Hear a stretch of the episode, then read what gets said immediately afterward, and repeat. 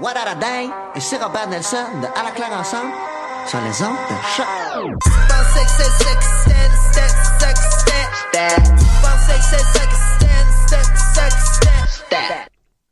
Donc, je vais me faire d'autres amis chez les hippies. Non, donc justement, parlant des hippies, le, le, le sujet que je vais vous parler pour, pour plusieurs chroniques, là on parle de peut-être jusqu'à la fin de l'été, Oh my god. c'est sur la publicité. Et là, la publicité, euh, on va y aller dans, le, dans, dans la publicité très très large. La publicité, ça vient de- du latin publicitas, qui est un terme latin quand même très très très récent, euh, qui signifie euh, état de ce qui est public ou qui se rapporte à la notoriété publique ou de qualité de ce qui est rendu public. Et ça encadre aussi tout l'ensemble des moyens utilisés pour faire connaître au public euh, un produit, une entreprise industrielle ou commerciale. Donc, c'est un concept qui se rapporte pas uniquement à la publicité commerciale, euh, comme on l'entend souvent euh, en français ou au Québec, mais c'est beaucoup plus large parce que ça se rapporte à tout ce qui est connu et les moyens de le faire connaître. Donc, on va pas simplement parler des annonces, ce qui est une forme de publicité, on va parler de la publicité comme le mouvement de l'information dans la sphère publique. Donc l'action et le résultat de l'action de finalement, ça va intéresser Murphy, ce qui est connu. Ok, ouais. Ben, euh, là, si ton intelligence artificielle, elle me voyait, là, elle verrait un gars qui a envie de se crisser une balle dans la tête. Ou le résultat d'un Ouais, ou le, le résultat.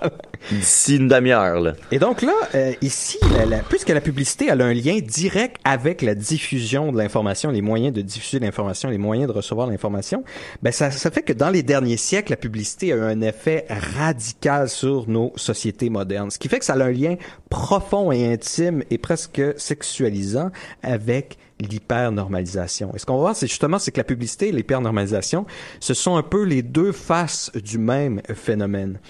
Et donc, c'est une question ici de contrôle aussi et des limites du contrôle. Parce que s'il y a une chose qu'on sait, c'est la difficulté de contrôler la publicité d'une chose. C'est la, la- difficulté de contrôler le message public. C'est-à-dire que une fois que on trouve un moyen de diffuser une information, comment cette information-là va Va se va se reproduire même? Comment est-ce qu'elle va se diffuser? Parce que l'information, une fois qu'elle est diffusée, elle peut s'éteindre immédiatement. Euh, ça, on le voit, euh, certaines personnes qui, qui tentent de faire des phénomènes viraux, ça marche pas, ça s'effoire.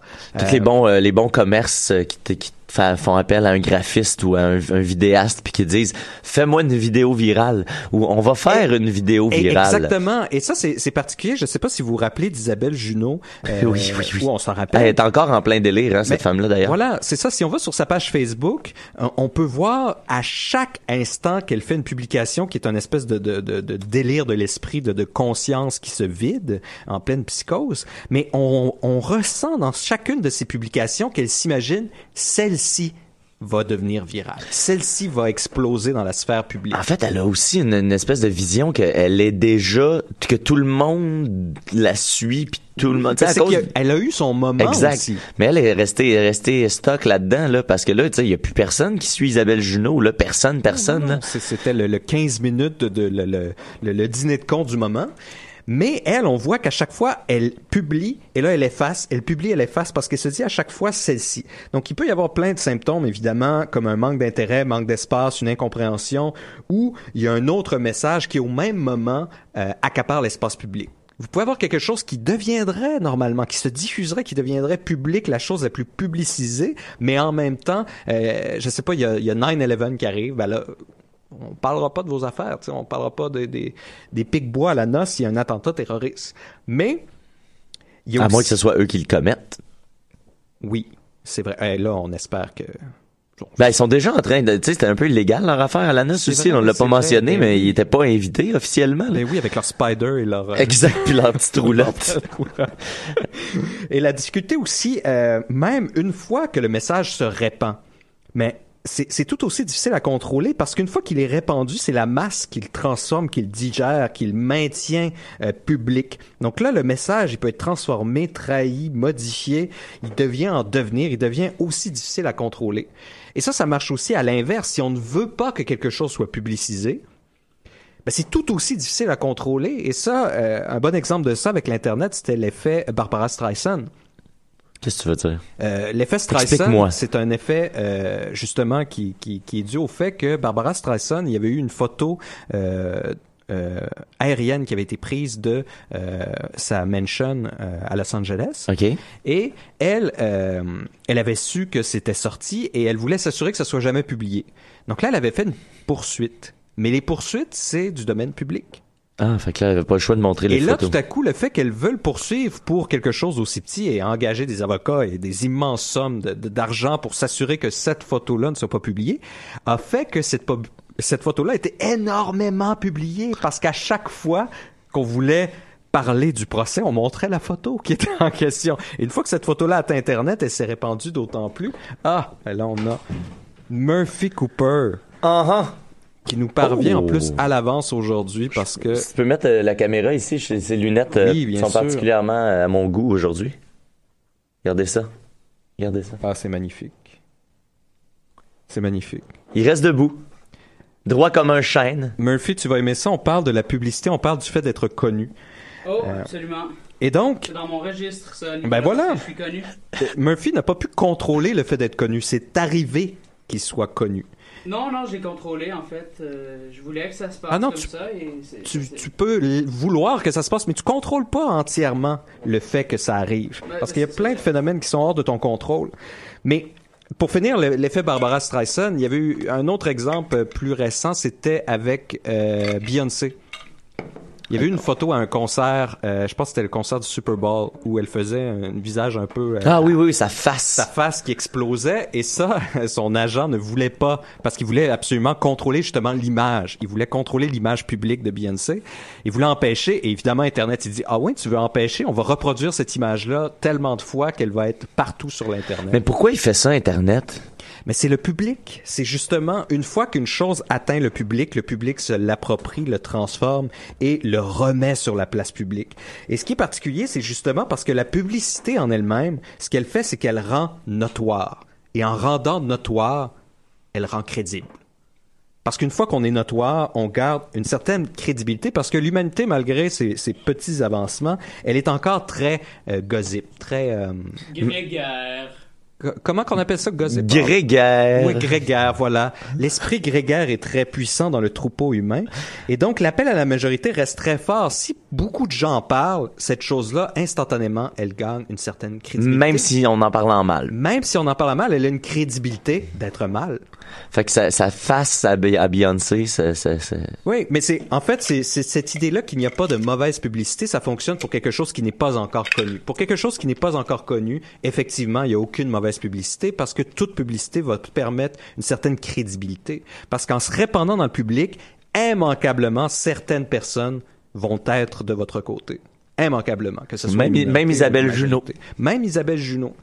Euh, et, et donc, plus une chose est dans le domaine public, plus elle est crédible, plus elle est discutée, plus elle est décortiquée, plus elle est déconstruite, plus elle devient publique parce qu'elle est décortiquée, plus elle se répand et donc plus elle devient aussi difficile à contrôler. Mais là, pourquoi tu nous parles de tout ça? Je vous parle de tout ça justement parce que la publicité, en fait, est au cœur du monde occidental. Ok, Elle est au plein centre du phénomène. euh, le phénomène public et la publicité est au centre de notre système démocratique. Et là, c'est sûr, mon Dieu, le temps file. J'avais prévu au départ. Pas assez de- vite à mon goût. On va garder ça pour une prochaine fois. Je vais avoir une autre. Je vais avoir plein d'autres chroniques finalement parce que il va falloir remonter à la Grèce antique. Il va falloir aller au système juridique d'Athènes euh, dans euh, la période classique du 5e et 4e siècle avant Jésus-Christ euh, pour comprendre le lien entre l'hypernormalisation, la publicité, la démocratie et comment finalement c'est tout au centre de ce qu'on vit. Euh, mais ça rejoint un peu l'exemple de Slav justement qu'il y a eu euh, durant la canicule. Euh, Slav, vous avez, vous avez Oui, oui, tout le monde, ça, tout le monde a vu. Mais j'ai pas pu suivre beaucoup les nouvelles cette semaine, mais de- de- évidemment. Euh, même sans suivre les nouvelles, je- ça, revient jusqu'à nous. Et, et ça, ça, ça fait partie justement du phénomène de la publicité. C'est-à-dire que si vous faites une petite manifestation pour empêcher, admettons, l'émission des des et là, il y a- trois, quatre personnes en avant, puis ils disent bon, c'est euh, c'est très hétéronormatif, euh, c'est une bande de blancs qui C'est discutent, très- c'est très euh, blanc. On peut pas, euh, on peut pas permettre ça. Si c'est pas publicisé cette manifestation-là, nous autres, ça, ça nous gêne pas. On passe au travers, puis on fait notre émission, puis on dit bon, c'est une bande de glands, puis on s'en fout. c'est une bande de On peut dire ce glands. qu'on veut, c'est pas publicisé. Mais si par contre, même ces trois, quatre petites personnes-là ça se, ça se met à se répandre sur Twitter, sur Instagram, sur Facebook. Là, tout à coup, c'est, c'est l'ensemble du public qui se met à nous parler, à discuter, puis à écouter nos émissions, puis à se dire, c'est vrai que c'est très hétéronormé. Là, ça fait, ça fait, ça fait beaucoup de gland. hein. Et là, tout à coup, là, là, on sent une pression. Et il y a- je, je veux pas trop m'aventurer là-dessus, mais juste dire qu'il y a- il y a une grosse confusion. J'ai eu l'impression dans l'espace public, justement, dans cette discussion-là, quand je disais que le, le contrôle du message se perd. là. Ouais, ouais, ouais. La réaction se perd, tout se mélange, les gens se mettent à parler d'une chose et d'une autre, ça devient une espèce de discours de sourd. Et il y en a beaucoup qui parlaient de perte de liberté d'expression où on capitule. Guy Mais- Nantel, entre Guy Nantel, pour le nommer. On va le nommer, nommons-le. Quelle tâche. Quel... Non, non, mais tu sais. c'est parce qu'encore une fois, il ne parle pas de la même chose. Non, c'est ça, il y a rien compris. Jamais. As-tu remarqué que dans ce cas, bien Ah ouais, Oh, je vais attends, t'ouvrir ton micro, micro. euh, Murphy. Euh, moi, j'ai été sélectif, j'ai juste ouvert les micros qui étaient en jeu, vu qu'on Ok. était très pas beaucoup. Là, est-ce que vous m'entendez? Oui. Ah oui, oui, oui. Euh, euh, As-tu remarqué que jamais, jamais, jamais, dans ce cas bien spécifique, les, les, les gens qui se sont opposés à cette, euh, ce, ce mouvement de contestation, jamais ne se sont adressés ou n'ont jamais adressé directement les, euh, les figures de proue de, de Marie-Lou Craft, Webster, puis tout ça. Jamais, jamais, jamais, jamais, jamais. C'est- C'était toujours basé sur euh, une espèce d'entité qui, qui, qu'on n'est pas trop sûr si elle existe, elle est floue, elle est, elle est certainement malveillante, elle veut nous enlever quelque chose, blablabla, et tout ça. Et et- et- et il y a tout plein d'intellectuels qui sont tombés dans ce piège-là, des intellectuels de gauche, des gens qui, qui, qui m'ont, qui m'ont, qui ont participé à, à, à forger ma pensée, là. Et aujourd'hui, ces gens-là euh, me, me déçoivent parce qu'ils m'invitent à, à, à penser moins. Moi, Ben ce, qui voilà, voilà. moi, ce qui m'a, ce qui m'a fasciné, c'est, c'est, c'est, euh, cette espèce de, de réflexe-là euh, euh, qu'ont eu beaucoup de. Tu sais, moi, je, je, pense pas que même si j'avais suivi plus les nouvelles cette semaine, je pense pas que je me serais mêlé de ce débat-là parce que je pense que c'est pas ma place. c'est exact. Euh, j'ai pas, j'ai pas assez de, de clés, j'ai pas assez de connaissances. Euh, je, je peux avoir une, une opinion, mais en- entre avoir une opinion et vouloir la partager à tout le monde, j'ai pas, j'ai pas assez d'outils en ce Voilà. moment pour pour le faire, tu sais. Puis euh, l'idée que je me suis fait de cette nouvelle là a, a évolué beaucoup en, en peu de temps, tu. Puis moi, ce qui m'a, ce qui m'a choqué le plus là-dedans, c'est de voir, euh, euh, tu. Euh, pas la réaction en tant que telle, mais supposons un comédien, euh, euh, Fred Pierre, Frédéric Pierre, qui a décidé de, lui, qui s'opposait à la censure de ce spectacle-là. Sa réaction, oui, parfait, je la, je, je la, je la comprends, elle, est, elle a été bien articulée. elle est plus légitime que la tienne. de toute Exact, façon, exact. Puis elle était bien articulée, elle a été nuancée, elle a été apportée calmement euh, dans un texte assez solide, puis tout ça. Sauf que moi, ce qui m'a fasciné, c'est l'empressement que certaines personnes, euh, euh, tu sais, fait. De se ranger derrière très lui. blanches, de repartager ça comme de la façon la plus triste de hey mon ami noir m'a dit ça tu sais oui. Et je- ah mon ami noir m'a dit ça tu sais comme moi j'ai un ami noir moi dans la vraie vie là qui, qui, avec qui je travaille au casino tu sais euh, euh, euh, puis ce gars-là est zéro impliqué dans ces débats-là tu sais Mm-hmm. puis si je me fiais juste à son opinion à lui euh, la plupart de ces débats-là lui ça, ça y passe dix pieds par-dessus la tête et à la limite il est pas d'accord avec ces débats-là sauf que tu sais je peux pas me servir de ça pour moi me conforter L'instrumentaliser. Exact, tu sais. Puis là, ben, j'ai l'impression qu'il y en a beaucoup qui font ça, qui sont à la recherche du commentaire, euh, du statut Facebook, Mhm. du tweet euh, fait par une personne de la communauté noire qui va conforter dans leur position au lieu d'essayer d'opposer les idées. Puis là, ça, ça repartage que des gens que tu sais qui, qui avaient déjà cette opinion-là, puis que, euh, tu sais, c'est- c'est c'est la même chose que quand, tu tu crois que la Terre est plate, là,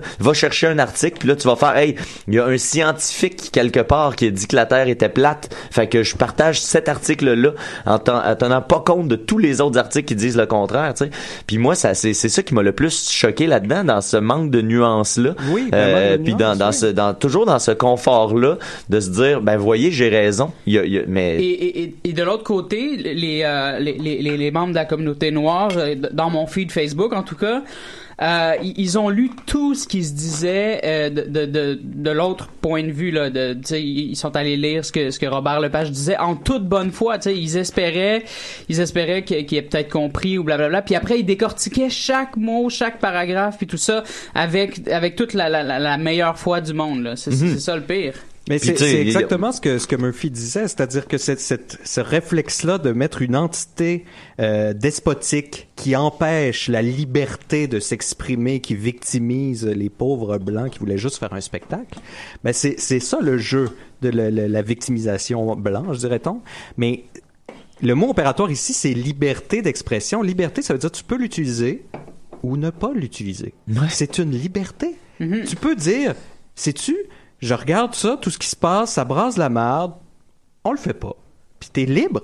C'est ça qui est beau, c'est ça qui est beau justement dans l'espace public et encore une fois ça va lier à la publicité plus tard quand on va le revoir, mais c'est la place au débat, ils ont le droit de manifester, ils ont le droit de dire qu'ils sont pas d'accord, puis oh, les autres ont le droit aussi de dire finalement on va laisser faire. Ouais. Ça fait ça fait partie de ça, c'est ça qui est merveilleux. C'est pas, puis y a personne qui a censuré quoi que ce soit, tu sais. Non, la a- censure, ça serait l'État. Exact, Si l'État arriverait puis disait bon là ça brasse la merde, on, on ferme ça. Parce que si demain matin, Robert Lepage et Betty Bonifaci veulent aller refaire leur show, ils vont se louer un théâtre, puis ils vont être capables de leur refaire leur show, puis il va probablement avoir du monde qui va aller le voir. Euh, euh, ben en fait, ils ont gardé les supplémentaires, si j'ai bien compris. Euh, j'ai Regarde-moi entendu ça hier. ils ont- je pense qu'ils ont annulé les représentations régulières, mais ils ont gardé les supplémentaires. C'est- J'ai entendu Ah, ça hier. euh, ok. Mais bref, tu sais, le, le spe- puis ce spectacle-là, avec le- la publicité qu'il vient d'avoir, va être plein. Il va y avoir Ben du monde, voilà. des curieux. euh, Puis ne serait-ce aussi même des membres de, la, de, de, de toutes sortes de communautés qui vont dire bon ben là ils le font, je vais voir pour me faire une opinion, puis Ouais. me dire non finalement c'est pas respectueux ou ça l'est ou c'est ça qui est intéressant, c'est le débat et j'ai l'impression que ce débat là en plus il a été complètement terminé. Terminé.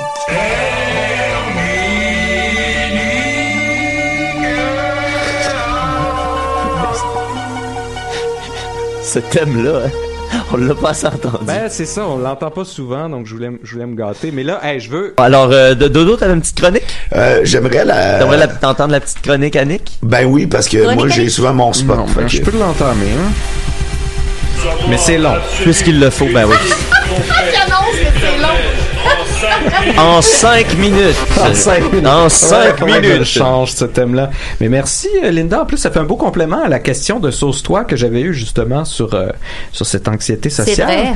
Euh, Là, euh, pour les auditeurs euh, de longue date qui nous suivent, vous vous rappelez qu'après l'hyper-normalisation, euh, j'avais un autre gros dossier, mais là, ça remonte à l'été dernier que j'avais essayé de commencer ce dossier-là. Et je l'avais déjà commencé, c'est un dossier sur la publicité. euh, Ah, ben, il y a, a pas neigé sur Montréal. qui devait nous amener euh, de la Grèce antique au Moyen Âge euh, jusqu'au panopticon pour ensuite revenir aux influenceurs. Et là, c'est un peu dommage parce que c'est un grand dossier qui s'échelonne sur plus de 2000 ans et euh, je ne sais pas si les gens se rappellent de l'introduction. En Non. tout cas, quand je parlais de publicité, je parlais bien évidemment pas euh, simplement de la publicité commerciale qui n'est que la dernière variation euh, moderne dont je vais parler. Moi, je parlais vraiment du, du publicitaire, c'est-à-dire de vraiment de l'état de ce qui est public. Donc, qu'est-ce qui est diffusé publiquement et qui ne l'est pas? Et ça, ça devait nous faire venir un petit détour en, en Grèce. En Grèce antique, la, la, la période classique du 5e et 4e siècle avant Jésus-Christ Ben oui. où euh, justement le- Athènes était dans les cités les plus puissantes euh, grâce bon à la Ligue de Délos voilà, je vais pas vous passer les détails dans lequel il y avait à Merci. ce moment-là entre euh, 250 000 et 300 000 habitants quand même euh, à Athènes ce qui est quand même une, une- une énorme métropole Oh, je m'en calisse pas. mais à l'intérieur de La ça, société grecque. euh, il y avait environ euh, seulement de 30 000 à 10 000 citoyens. Ah, Donc pour être citoyen, euh, il fallait d'une part être un homme avoir 18 ans et être un enfant de père et de mère athénienne. Donc Shit. tous les autres, les femmes euh, n'étaient pas des citoyens, les enfants n'étaient pas des citoyens, c'était des propriétés euh, du père. Les Comme dans- esclaves. les esclaves, bien évidemment. Comme dans Starship Trooper. Voilà.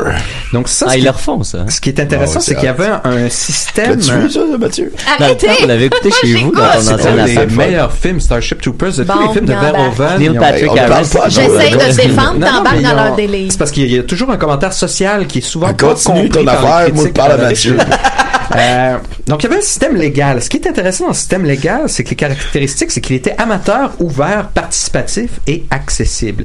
Et ce sont tous des caractéristiques qui ne correspondent pas euh, dans notre démocratie moderne au système légal, puisqu'il est maintenant devenu occulte, euh, passif, euh, peu accessible, justement, euh, seulement une classe de citoyens. Donc, on va regarder qu'est-ce qui faisait la particularité de ce système légal-là. Quel Ah, est son s'il te lien plaît, avec oui. la publicité? Ok, ok, le, le sujet là, c'est le système légal.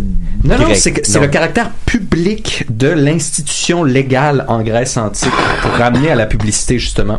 Euh, parce que ce qui Ah, était ok, ok, particulier... c'est la suite de l'autre fois, là? Oui, c'est le grand Ah, sujet de la publicité parce que la publicité va nous ramener à l'hypernormalisation. Toutes, toutes les routes mènent à l'hypernormalisation, Hey, comme on hey, sait très bien aujourd'hui. Ben oui. Mais on, on- on va y arriver. Là, on est dans le bout, on est dans le champ, c'est ça? Là, on est dans le bout où est-ce que ça va prendre du temps puis que le monde va commencer à dire, voyons, quand est-ce qu'on y arrive? Ok, ok. Mais là, il faut commencer pour arriver. Ouais, Donc, là, on commence. Et là, on commence. Et ce qui est particulier en Grèce c'est que à Athènes, il n'y avait pas de police. Oh. Il n'y avait pas de système de, de, de répression, de surveillance cons- concrète. Là, comment ils faisaient pour contrôler les Ben, carrés rouges? comment est-ce qu'ils faisaient pour contrôler la population? C'était un caractère public des procès. Euh, il y avait, c'est sûr, il y avait les sycophantes qui eux étaient des délateurs professionnels. Eux autres, ils se promenaient pour te stouler. Et là, n'importe qui pouvait amener n'importe qui en procès. Mais les procès en Grèce antique, euh, c'était pas quelque chose euh, qui était compliqué. C'est-à-dire qu'un procès, ça se levait là en une journée, puis ça se réglait, ça pouvait pas dépasser, c'était dans la loi que ça pouvait pas dépasser une journée un procès. Donc Hey, toutes les lois Simpson, hein. euh, ces procès-là, justement, parfois c'était une heure quand c'était des petites euh, affaires. C'était une journée max quand c'était euh, des trucs plus sérieux qui pouvaient avoir jusqu'à la peine de mort. Donc les magistrats ici étaient choisis au hasard. Lui, il préside, mais il y a pas, lui, il connaît pas la loi, il fait pas de jurisprudence, il ne, il ne gère pas les débats. Il est juste ça pour s'assurer, bon, c'est à ton tour de parler, c'est à ton tour de parler. Et là, on a juste, euh, lui, encore une fois, tout ce qu'il faisait, c'est guider. Il peut même pas interrompre un plaidoyer.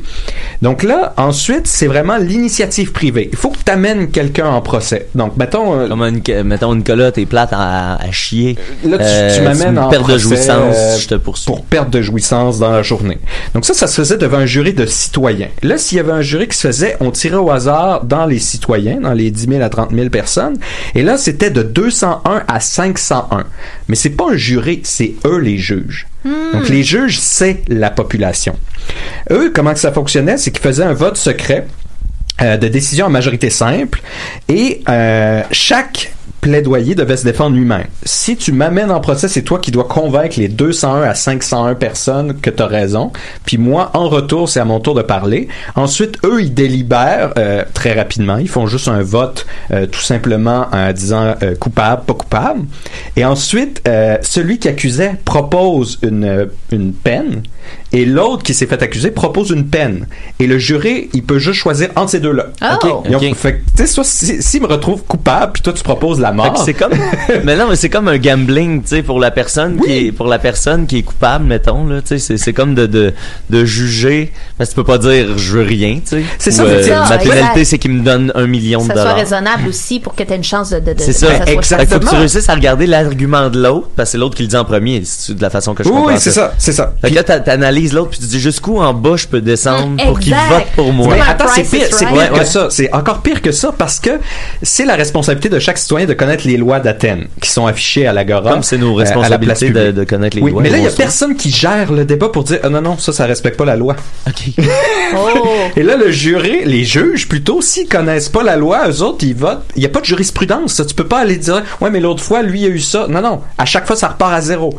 Donc là, ça voulait dire aussi que ceux qui se faisaient accuser, parfois, ils amenaient toute leur famille avec eux, puis ils disaient, Ouais, mais regardez mes bons enfants, vous pouvez pas faire ça, puis, ah, puis toi, Bobby, t'es dans, t'es dans les juges, tu te rappelles, tu tout, everything goes. Il y a pas de limite Wow. dans le type de plaidoyer. moi je pense que ça devrait être de même Ben, moi, j'aime bien le fait que dans notre système judiciaire, chaque, chaque sentence soit aussi dans le but de servir un peu de, de, de pas d'exemple, mais de, justement, de précédent. Oui, c'est ça. Et mais là, ce qui est intéressant, c'est justement c'est le fait d'être jugé directement par ses pairs, publiquement, Mm-hmm. Ouais. qui faisait office de police. C'est fascinant. C'est-à-dire que tu te promenais, puis tu voulais t'assurer de pas te faire amener en procès. Parce que si les, tes citoyens, ils t'aiment pas, là, mettons, toi, justement, t'es quelqu'un qui souffre d'anxiété sociale en Grèce antique. là, t'es chez vous tout le temps, tu sais, puis tu te dis, ah, je veux pas sortir, tu sais, je suis gêné devant les autres, puis tu vas pas dans les assemblées. Parce qu'il y avait trois sources de divertissement majeures à Athènes. là. Il y avait les festivités publiques, qui étaient des festivités religieuses. La religion, c'était civique principalement. Il y avait les assemblées, parce que c'était de la démocratie directe. Puis il y avait les procès. Les procès, il y en avait à tous les jours qu'il y avait Wow. pas des assemblées. Et ça se passait juste, justement, à l'Agora, à côté des marchés publics. Et ça, c'était vraiment un, un- un divertissement. C'est-à-dire que les touristes venaient à Athènes et Athènes était réputée pour être un peuple litigieux, comme les Américains sont réputés pour être litigieux aujourd'hui. Ah-ha. Et les gens venaient à Athènes puis ils allaient voir ça. Ils, ils pouvaient assister aux assemblées. Ils pouvaient pas voter, toute évidence, mais ils pouvaient assister aux assemblées. Puis là, ils voyaient s'obstiner sur tout.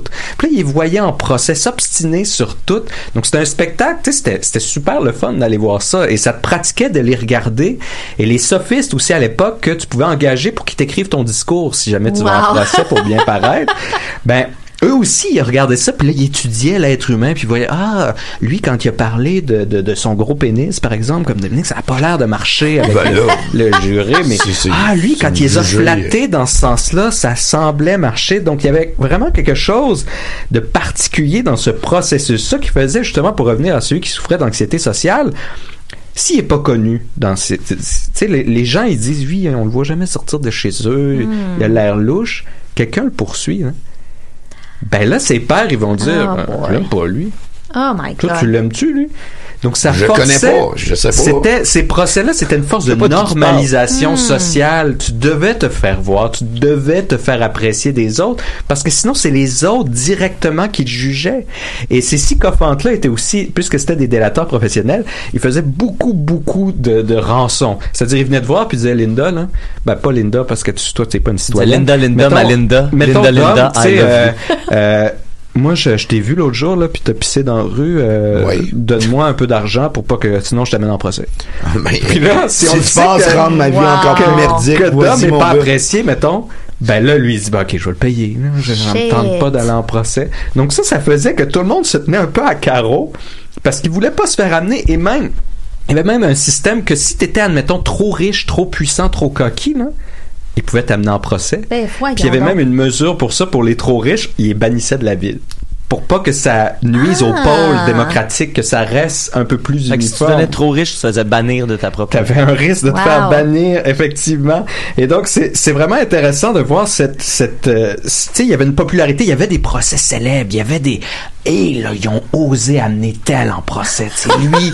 fait que là, ça se débattait comme ça, puis ça faisait un peu de science humaine. Les gens étudiaient euh, l'être humain avec ça, puis ça préparait aussi les citoyens, c'est-à-dire que c'était quelque chose de familial. T'amenais ton petit gars, puis tu disais, bon, regarde, là, là, tu vois, lui, il fait ça, puis... Fait que tout le monde avait pas le choix de connaître la loi s'il voulait ben, parce si qu'il y avait beaucoup de chances que tu procès, en procès. c'est ça, tu, tu voulais pas parce qu'il pouvait avoir des procès sur tout. Donc il y a quelque chose dans, dans la démocratie générale, euh, puisqu'ici c'est pas un système qui est autoritaire directement. Tu sais, c'est c'est le fait que la punition était diffusée, c'est l'idée du risque et l'anxiété. Écoutez, Hmm, imaginez les clair, gens qui ont peur des exposés oraux et là faire un exposé oral devant 201 à 501 de tes pairs qui te jugent. Oui, oui, et dont ta vie dépend, là, tu sais. Et il y avait ce côté-là aussi. Quand tu étais juré, tu voulais pas trop abuser parce que tu disais, ben moi, je peux me retrouver là n'importe quand. là. Mm. Fait que si, tu sais, s'ils s'en rappellent, ben là, les autres, ils vont me ramener ici.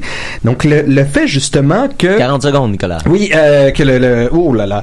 uh, Où, est-ce que tu peux mettre un, le- un signet on va, dans tout on ça? va mettre un signet dans tout ça. Euh, bon, ça éduque, ça fait un débat sur les normes. euh, ça, c'est une force de normalisation. Ça, je l'ai déjà dit aussi. Euh, donc, c'est, c'est cette peur justement de honte sociale, ça va, ça va relier, qui normalisait les comportements. Puis il y avait quelque chose de merveilleux dans le fait que chacun avait la responsabilité et que chacun avait la capacité aussi de se défendre. C'est c'est quelque chose que notre, notre processus juridique occulte aujourd'hui, fermé, Ouais. Euh, qui bien qu'il soit public, on peut assister à des procès, nous est incompréhensible aujourd'hui pour gens incultes. Euh, J'y reviendrai un petit peu la prochaine fois parce que là, on va se déplacer la prochaine fois justement sur la, la, la- le caractère public des peines au Moyen Âge. Les, les, comment est-ce qu'on punissait les gens, le pouvoir absolu du roi, comment il se manifestait publiquement dans une dans une, une espèce de célébration cruelle du, du, du tort. Euh, mais oui, ça, ça sera pour la, la prochaine fois. Wow. Les gens me demandent souvent ce que j'ai de différent. C'est pas le pain ni la cuisson qui en sont la raison. C'est ma saucisse, c'est ma saucisse. Peu importe les condiments, elle attire les compliments. Ketchup, moutarde, oignon, salade, chou mariné, bien épicé. C'est ma saucisse. C'est ma saucisse. Après une dure journée, pour te réconforter, dans un hot dog ou un pogo, ça vaut la quand c'est chaud. C'est quoi? C'est ma saucisse. C'est ma saucisse. Hey, bonne ma saucisse. Hey, mon Dieu, on est, on est en nombre. On est en nombre. Oh, mon Dieu, on est en Ah, nombre. mon Oh, oh, oh, shit, fallait pas faire ça en Quelle nombre. grossière erreur. Oh. Et là là, on parle Hey, de notre excuse-nous. C'est parce que Merci beaucoup. Merci à vous autres. Et puis pour ceux qui restent, euh, le chapitre 3 du grand dossier sur la publicité qui arrive bientôt avec le Moyen Âge. Pourquoi faut toujours que tu gâches tout? Faut, euh, faut finir ça sur cette belle euh. Gatineau demain, les Pigbois, on est là. Euh, je m'en souviens plus où, mais on est là à Gatineau, au petit Chicago, je crois. Puis à la fin du mois, euh, le live de Décideret où on va présenter euh, la quatrième dimension de Roger Normandin, une lecture de la Oh, version théâtrale de ça au Minifest, ouais, qui débute bientôt. Il reste du temps? Je sais Ben pas. non, laisse fini, là, Nicolas. hey boy. Eh là là. On est encore en onde, là. Continuer avec euh, Nicolas, ils n'ont pas le choix. Hein? Ben ouais. Euh, ça a l'air grave. On a, on a un peu de temps. On a un peu de temps. C'est un sauce 5, tu Oui. imagines? Bon. Oh mon salaud Yeah! Savoir absolu, ultime, complet, éternel, en 5 minutes. Je ne fais qu'un avec l'univers. Je ne fais qu'un avec l'univers. Oui, calmez-vous, prenez vos pilules d'anxiété. Parce qu'on continue le grand dossier sur la publicité. Là, on est rendu au chapitre 3 avec Ah. le Moyen Âge. Ah. Euh, Je vous rappelle, la dernière fois qu'on s'était laissé, ça fait quand même longtemps, fait qu'il faut que je fasse un petit rappel. Ouais, ouais, on avait parlé de démocratie athénienne Mm-hmm. et euh, du caractère public, justement, des assemblées et des procès, justement parce que le pouvoir était collectif entre les citoyens. Donc, il fallait que tout se sache pour que les décisions puissent se prendre. Et on voyait aussi que les procès, ça servait à normaliser, à réguler, réguler le comportement parce qu'il n'y avait pas d'institution comme la police ou rien qui permettait justement de s'assurer que ça ne tombe pas en anarchie. C'est encore comme ça aujourd'hui. Tous les procès sont publics. Puis Oui, il oui, fallait euh, juste aller rentrer dans un palais de justice en écouter. Puis même, les Athéniens sont très très proches des, C'est des, froid, euh, Américains bon. qui sont très litigieux et qui sont très euh, fiers justement de la liberté de leurs citoyens, même si concrètement ils ont pas tant de liberté que ça euh, effective. Mais bon, on va sauter ce bout-là. C'était va la publicité au Moyen Âge. On va se transférer justement. Qu'est-ce qui était secret publicisé au Moyen Âge euh, durant euh, en Europe pri- principalement. Là, on parle ici de, de monarchie héréditaire qui était sur la plupart du territoire. Donc là, c'est pas du tout les mêmes mécaniques de pouvoir et d'ordre social, puisqu'ici, euh, c'est pas du tout les mêmes choses qu'on va publiciser, puisqu'ici, on a affaire à un pouvoir absolu. Le pouvoir est absolument détenu Ouais, chez ça. un individu. Et sur la Lune, ce qu'on sous-estime justement au Moyen Âge, c'est qu'il n'y avait pas d'institution en place ou presque pour réguler le comportement des individus. Et même si une personne a tous les pouvoirs, ben, c'est excessivement difficile aux autres paliers. Euh, d'avoir une certaine forme d'autorité parce que leur autorité dépendait toujours de l'autorité du prince ou du monarque. Donc dans ces situations-là, monarques, ils sont des papillons. si on revient sur les procès, justement, ben les procès, eux, euh, étaient pas du tout publics. C'était absolument secret. Tout le processus de l'accusation, de l'enquête, euh, jusqu'à euh, finalement la sentence, ça c'était gardé secret. Il y avait que le magistrat qui lui représentait Le le, pouvoir absolu euh, et qui avait le devoir lui de faire éclater la vérité parce qu'on était quand même dans le monde chrétien euh, au Moyen Âge. Donc ici on se disait il faut que la vérité sorte, mais le processus pour faire éclater la vérité se faisait secrètement. Donc il y a, il y a une espèce d'antagonisme ici intéressant. Comme un ninja. Comme un ninja.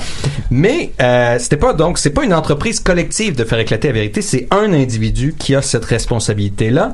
Et il faut pas penser que c'était totalement arbitraire pour autant euh, le processus qui se faisait. Il y avait toute une mécanique de preuves qui devait se trouver. On, on pouvait avoir des preuves directes, des preuves indirectes, des preuves conjecturales, des preuves artificielles, des preuves manifestes, des preuves considérables, des preuves imparfaites, des preuves légères. Il y avait même des preuves urgentes ou nécessaire. Ça, Ah. c'était les preuves complètes qui, euh, on appelait ça les preuves pleines. Toutes Comme s'il y avait eu de l'ADN, là, mettons. euh. c'est tu sais c'est indiscutable là, c'est une manifestation claire et distincte Ça, a a- créé la peste noire. il y a rien à faire avec ça ça c'est sûr ça c'est une preuve pleine s'il y a une preuve pleine contre vous Oui. bah, c'est foutu par contre s'il y avait des preuves semi-pleines comme toutes les autres que je vous ai nommées là si vous aviez deux preuves semi-pleines mettons une preuve indirecte euh, qui était s'il y a un bon argument contre vous Un bon argument et admettons vous, ouais. une preuve directe c'est-à-dire il y a un témoignage. Donc là c'est deux semi-preuves. Là ça fait une preuve pleine. Ah. donc là vous êtes aussi euh, dans la Ouais. merde. Il y avait Oh. aussi les adminicules. Les adminicules ça c'était simplement des opinions si on a une opinion sur la personne, là, ça pouvait jouer, mais là, ça prenait vraiment beaucoup d'adminicules pour arriver à faire euh, une preuve semi-pleine. Tout Mais une mini-queue. peu, peu importe le nombre d'adminicules, tu pouvais jamais faire une preuve pleine. Donc, déjà, il y avait toute cette mécanique-là euh, que c'était super compliqué, en fait, pour le magistrat de parvenir à, à accumuler toutes ces choses-là. Alors, il allait chercher le dragon. Mais justement, qu'est-ce qu'il fallait aller chercher? C'est qu'au Moyen Âge, dans tout le système judiciaire, s'il n'y a pas d'aveu, il n'y a pas de peine. Ça Allez sur prend, page! ça prend Oh! l'aveu. Donc, c'est surtout qu'en fait, sans aveu, il peut pas avoir de peine capitale. Donc ça, s'il y avait, ça, ça pouvait pas fonctionner, même s'il y avait plein de trucs, des preuves directes nécessaires, mais vous avouez pas, Tant que t'avoues pas, t'es correct, mais tu, tu restes en Exactement. prison. Le monde de la- c'était bannissement ou saisie des, des biens. Ben, on saisissait vos biens pour vous bannissait. Donc, c'est un C'est peu- comme- ouais. Le monde Ah, de la publicité est fascinant, Nicolas. Oui, Ben oui, on, on, on sait. Fait que tout Et- ça, c'était commandité par Coca-Cola. Ben voilà. et ce, qui est, ce qui est particulier, c'est que l'aveu devait être spontané, volontaire et euh, une reconnaissance de culpabilité pour que là, la justice puisse se faire. Donc il faut que la Faut que la personne, un peu comme côté. dans la quatrième dimension, Soit de mon côté. Roger, euh, Mario, pardon, essayait toujours de faire admettre à la personne, c'est que c'est pas correct Ben ce que oui. tu fais, c'est pas correct. Même s'il le sait, Mais tant que la c'est ça, pensées. il a lu dans ses pensées, mais tant que la personne admet pas elle-même, le Il processus se fait pas. Donc là, c'est un peu la même chose. Et ce qu'on faisait pour parvenir à avoir une, un aveu spontané, on torturait. Donc ça, on utilisait euh, la question. Et la question, encore une fois, c'était pas euh, barbare, fait n'importe comment. Il y avait toute une technique derrière ça. C'était très, très, très graduel. Parce que c'est le magistrat qui devait jouer avec la question pour s'assurer d'atteindre l'aveu. Parce que s'il atteint pas l'aveu, puis qu'il sait que l'autre est coupable, il peut pas. Il peut pas le mettre à mort après. Il la veut, la veut. Il fallait qu'il il y avait toutes ces périodes-là de on torture, on laisse une pause, on le soigne, on le repose. Puis là, quand il est reposé, on y repose la même question. Parce qu'on on était pas fou non plus à l'époque. On savait bien que sous la torture, on peut dire n'importe quoi. Mais il fallait qu'il dise sous la torture, puis après ça, bon, t'es calme, t'es bien. Redis-le. Redis-le maintenant, Ah. spontanément, puis avec, euh, tu sais, c'est, c'est, donc il y avait toute ce mécanique-là euh, avec les phases. Puis euh, la question, ça, c'était fait en privé. Une fois qu'on arrivait justement à l'avoir, là, par contre, on faisait ça de manière publique. Là, la peine, c'est là que la publicité rentrait en ligne de compte, parce que là, la peine, il fallait peine. que les gens voient justement que la Histoire personne peine. admette ses crimes, les dise devant tout le monde. Toute la sentence est annoncée publiquement. Il y avait des parades, des supplicés. Ouais, Donc la quand pub, là, vraiment, là. c'est ça parce que là c'était le grand théâtre du supplice. C'était ça qui était Oh. public, qui était publicité, euh, publicisé au Moyen Âge. Et je vous dirais que là, je, je vais peut-être même rester aux amuse-gueules, euh, Oh. tu sais, la mise en bouche les un peu de la situation. Et là, on, là, on- là, on franchement. est dedans, on a Ah envie ouais. d'attendre. On a la le- gueule tellement amusée. c'est ça, tu sais, le grand théâtre des supplices, c'est ça qui est le fun à voir. Donc, il y avait des petits amuse-gueules, là, les pilori, les flagellations, les mutilations. Mm. Mais tout ce que les gens préféraient, c'était les mises à mort. Ah oui, les pendaisons, Et oui. Les non, c'est ça, les pendaisons, ça c'était, ça c'était trop gentil. Ah, pour vrai? Souvent, les pendaisons, en fait, au Moyen-Âge, c'était des gens qui étaient déjà morts qu'on pendait simplement pour que leur cadavre pourrisse. Oh, mon Dieu Seigneur. parce qu'on leur refusait aussi On la sépulture. peut. Il y a pas de Netflix Parce que la punition, la vrai. punition s'infligeait sur le corps. On n'avait pas développé encore la psychologie euh, très poussée de torturer psychologiquement. Ce qu'on ce qu'on savait torturer, c'était les corps. Et ça, on avait une grande maîtrise de comment est-ce qu'on peut faire mal au corps et que cette douleur-là explose, comme la vérité qui explose bon à rien, euh, ton enfant devant pas. les gens. On- Il y avait quelque chose de très, très, très cathartique et, et, et je vais laisser là-dessus pour, pour l'amuse-gueule, encore une fois, que c'est- c'était pas quelque chose de déprimant, c'était pas quelque chose de triste et qui pleut puis qu'on voit les gens. C'était une grande fête, là. La C'était, kermesse. c'était la grande kermesse de la Nicolas. La, la l'explosion euh, cathartique. Moyen-Âge n'est plus secret pour nous. Ben, il y a c'est- encore des secrets, en fait. On Ah, y arrive. Ah, ah, ah, il reste encore quatre pages. Est-ce s'est merci. déjà fait torturer? Ouais, c'est vrai. On l'a vécu. Oui. Parfait. Alors, merci. merci. On continue, évidemment. Absolument aucun euh, problème, Julien. Gardez votre belle énergie. On va continuer avec Nicolas. Fait que s'il y en a qui veulent faire une petite pause pipi, qui veulent aller. Je pense que je vais y aller. Je pense que je vais y aller. Voilà, Un petit tour à fureur, Ben oui, un là, petit tour à fureur. Pas mal. le bon. Là, là, ouais. Yeah. Alors, euh, Reviens. Savoir absolu, ultime, complet et éternel en 5 minutes. OK. Alors, on va continuer une belle chronique que j'avais déjà entamée, un grand, grand projet sur la publicité. Ah non. Et on avait parti de la Grèce antique, Oh là on était là. rendu au Moyen Âge. Nicolas, avant de commencer, j'ai ça- une question. Oui. Est-ce que tu veux encore que je fasse jouer du torturant Ah background? oui, s'il te plaît, oui. Tout au long? Mais pas trop fort, pas trop Pas fort. trop fort. C'est la première fois que je suis tanné de quelque chose avant que ça commence. Ça, ça va être à propos. euh, Tortura, c'est un, un disque qui s'appelle euh, The Sounds of Pain and Pleasure. un petit peu moins fort. C'est grosso modo un disque complet où tout ce qu'on entend, c'est des claques puis des soupirs. Pas vrai? Ouais. ah, ça Tantôt, je pense que Jean-Michel Dufault a fait une tonne de Tortura. euh. Mais ça marcherait bien à Fureur, ça, d'ailleurs. ouais. Mais donc, euh, on était rendu au Moyen Âge et ça tombe bien parce que on était rendu justement, Pas, pas de la musique. On était rendu au supplice public.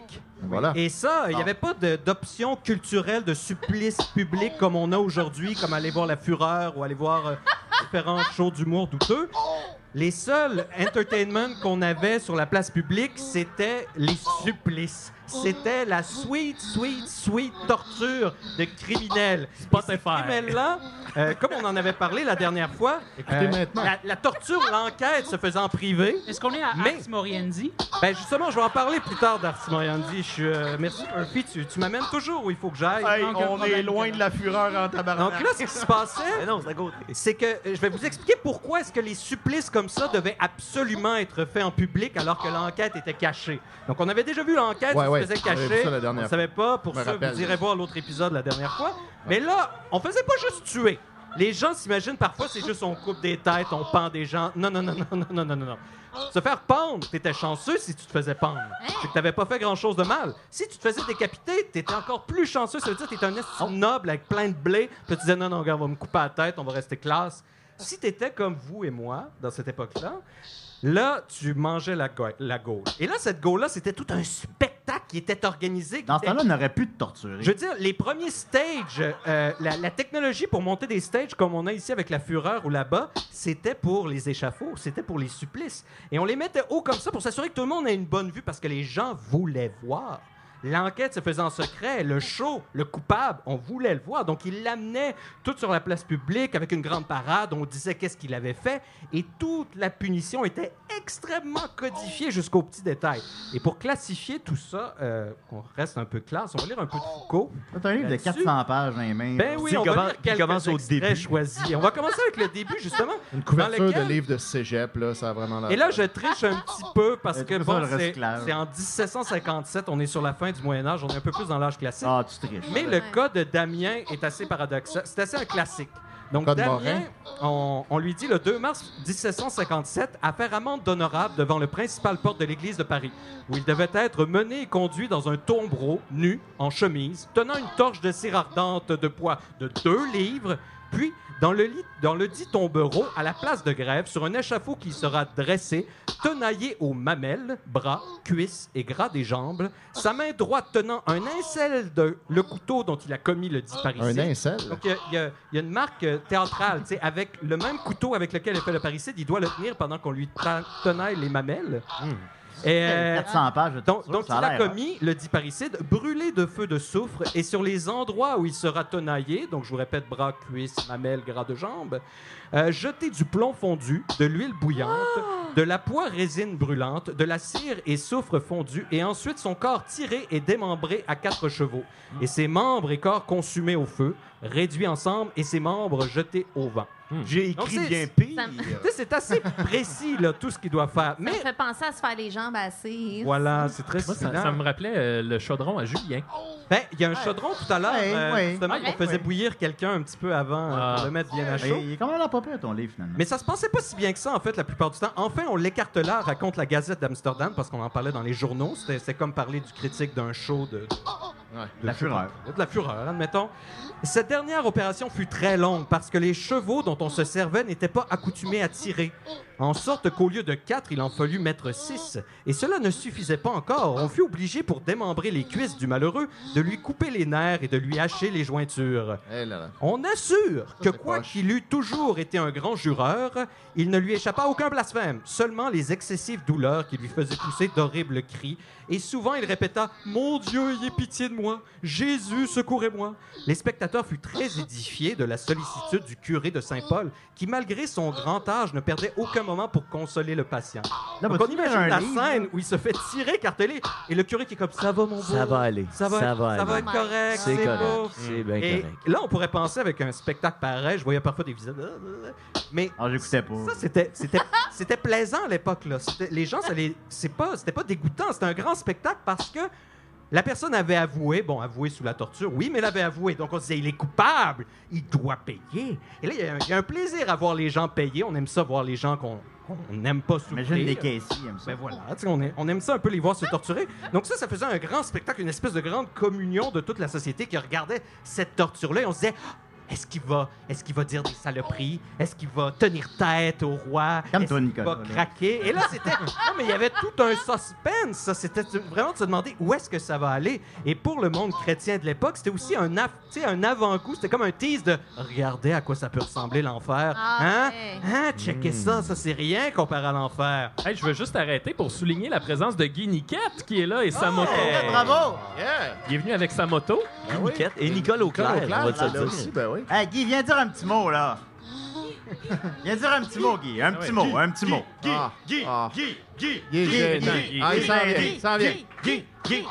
Viens Hey, nous parler de euh, ta euh, moto. Guy Niquette qui a été renouvelé sur le CA du Collège de Valleyfield cette semaine pour trois autres années. Bravo, Bravo, Trois Guy. ans. Bravo. Bravo, Guy. Trois ans. Alors, ben, 10 secondes, là, juste, dis bonjour à Qu'est-ce que tu veux que je te dise, Julien, encore? Non, dis rien, chante. La vie chante. La la la la la. La vie chante. La la la la la. Merci beaucoup, Guy Niquette. C'était le père de Mathieu Niquette. Ah, Merci beaucoup. Les gars à la fureur. Voilà. C'est tout un honneur de me faire interrompre par lui quand même. Euh, oui. va, Ah oui. il va repartir en là. Que C'est tout le temps qu'on avait pour Nicolas. Oui, oui, mais donc on va continuer, on arrive dans le meilleur. Euh, parce qu'il y avait aussi l'originalité. Aujourd'hui, qu'est-ce qui arrive à un coupable en prison? Combien de temps? Pas assez. C'est plate, on le voit rien. Il n'y a rien aïe. qui se passe par rapport à ça. Mais là, on était original à l'époque. Mettre des caméras dans les prisons. Écoutez ça, là, il y en avait une, une petite madame. Des fois, il coupe Euh, des permis de conduire.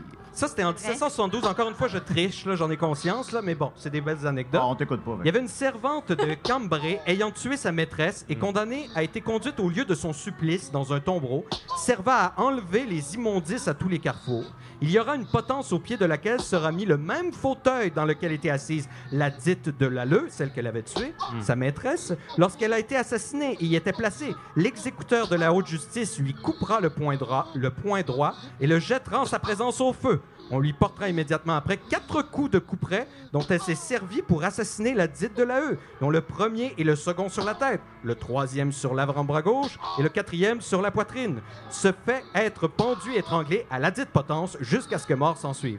Et ça, c'est drôle qu'il avait rajouté jusqu'à ce que mort s'en suive parce qu'au Moyen-Âge, il y avait une espèce de loi non dite que si le bourreau m'a fait sa shot, tu devais partir. T'étais correct.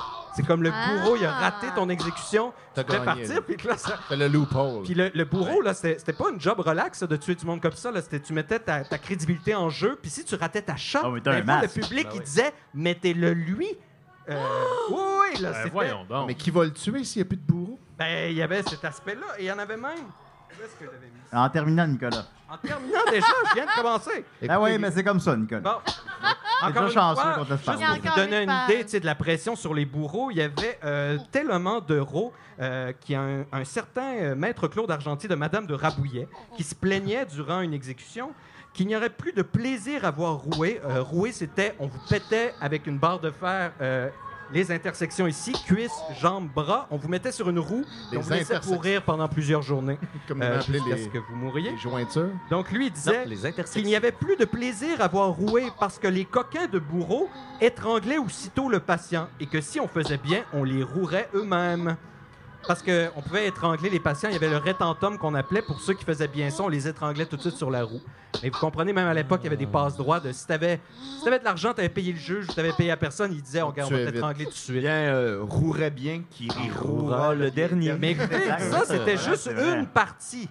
Donc, si vous venez voir l'autre live, il va avoir la grande finale. Non, mais là, on veut que les gens viennent. Ah ouais, là. là, personne n'a acheté de billets, puis là, tu leur dis ça. et- Parce qu'il reste, il reste l'analyse finale. Vous n'avez pas compris encore pourquoi est-ce qu'il y a tout ça qui est là. mais- Ah, c'est normal, j'aime Ça va être la conclusion de Ça, toutes tes chroniques. Non, non, non. Qu'après, c'est fini, là. Parce qu'après ça, on va arriver à l'ère moderne. Après ça, Ben c'est- oui. Sauce 5 Endgame. on a le panopticon qui arrive. Ça, ça va être le fun. Ouais. Euh, puis après ça, on a les influenceurs qui arrivent. Puis là, La le dernière twist, partie. la, la twist, c'est que la torture moderne, c'est sauce 5.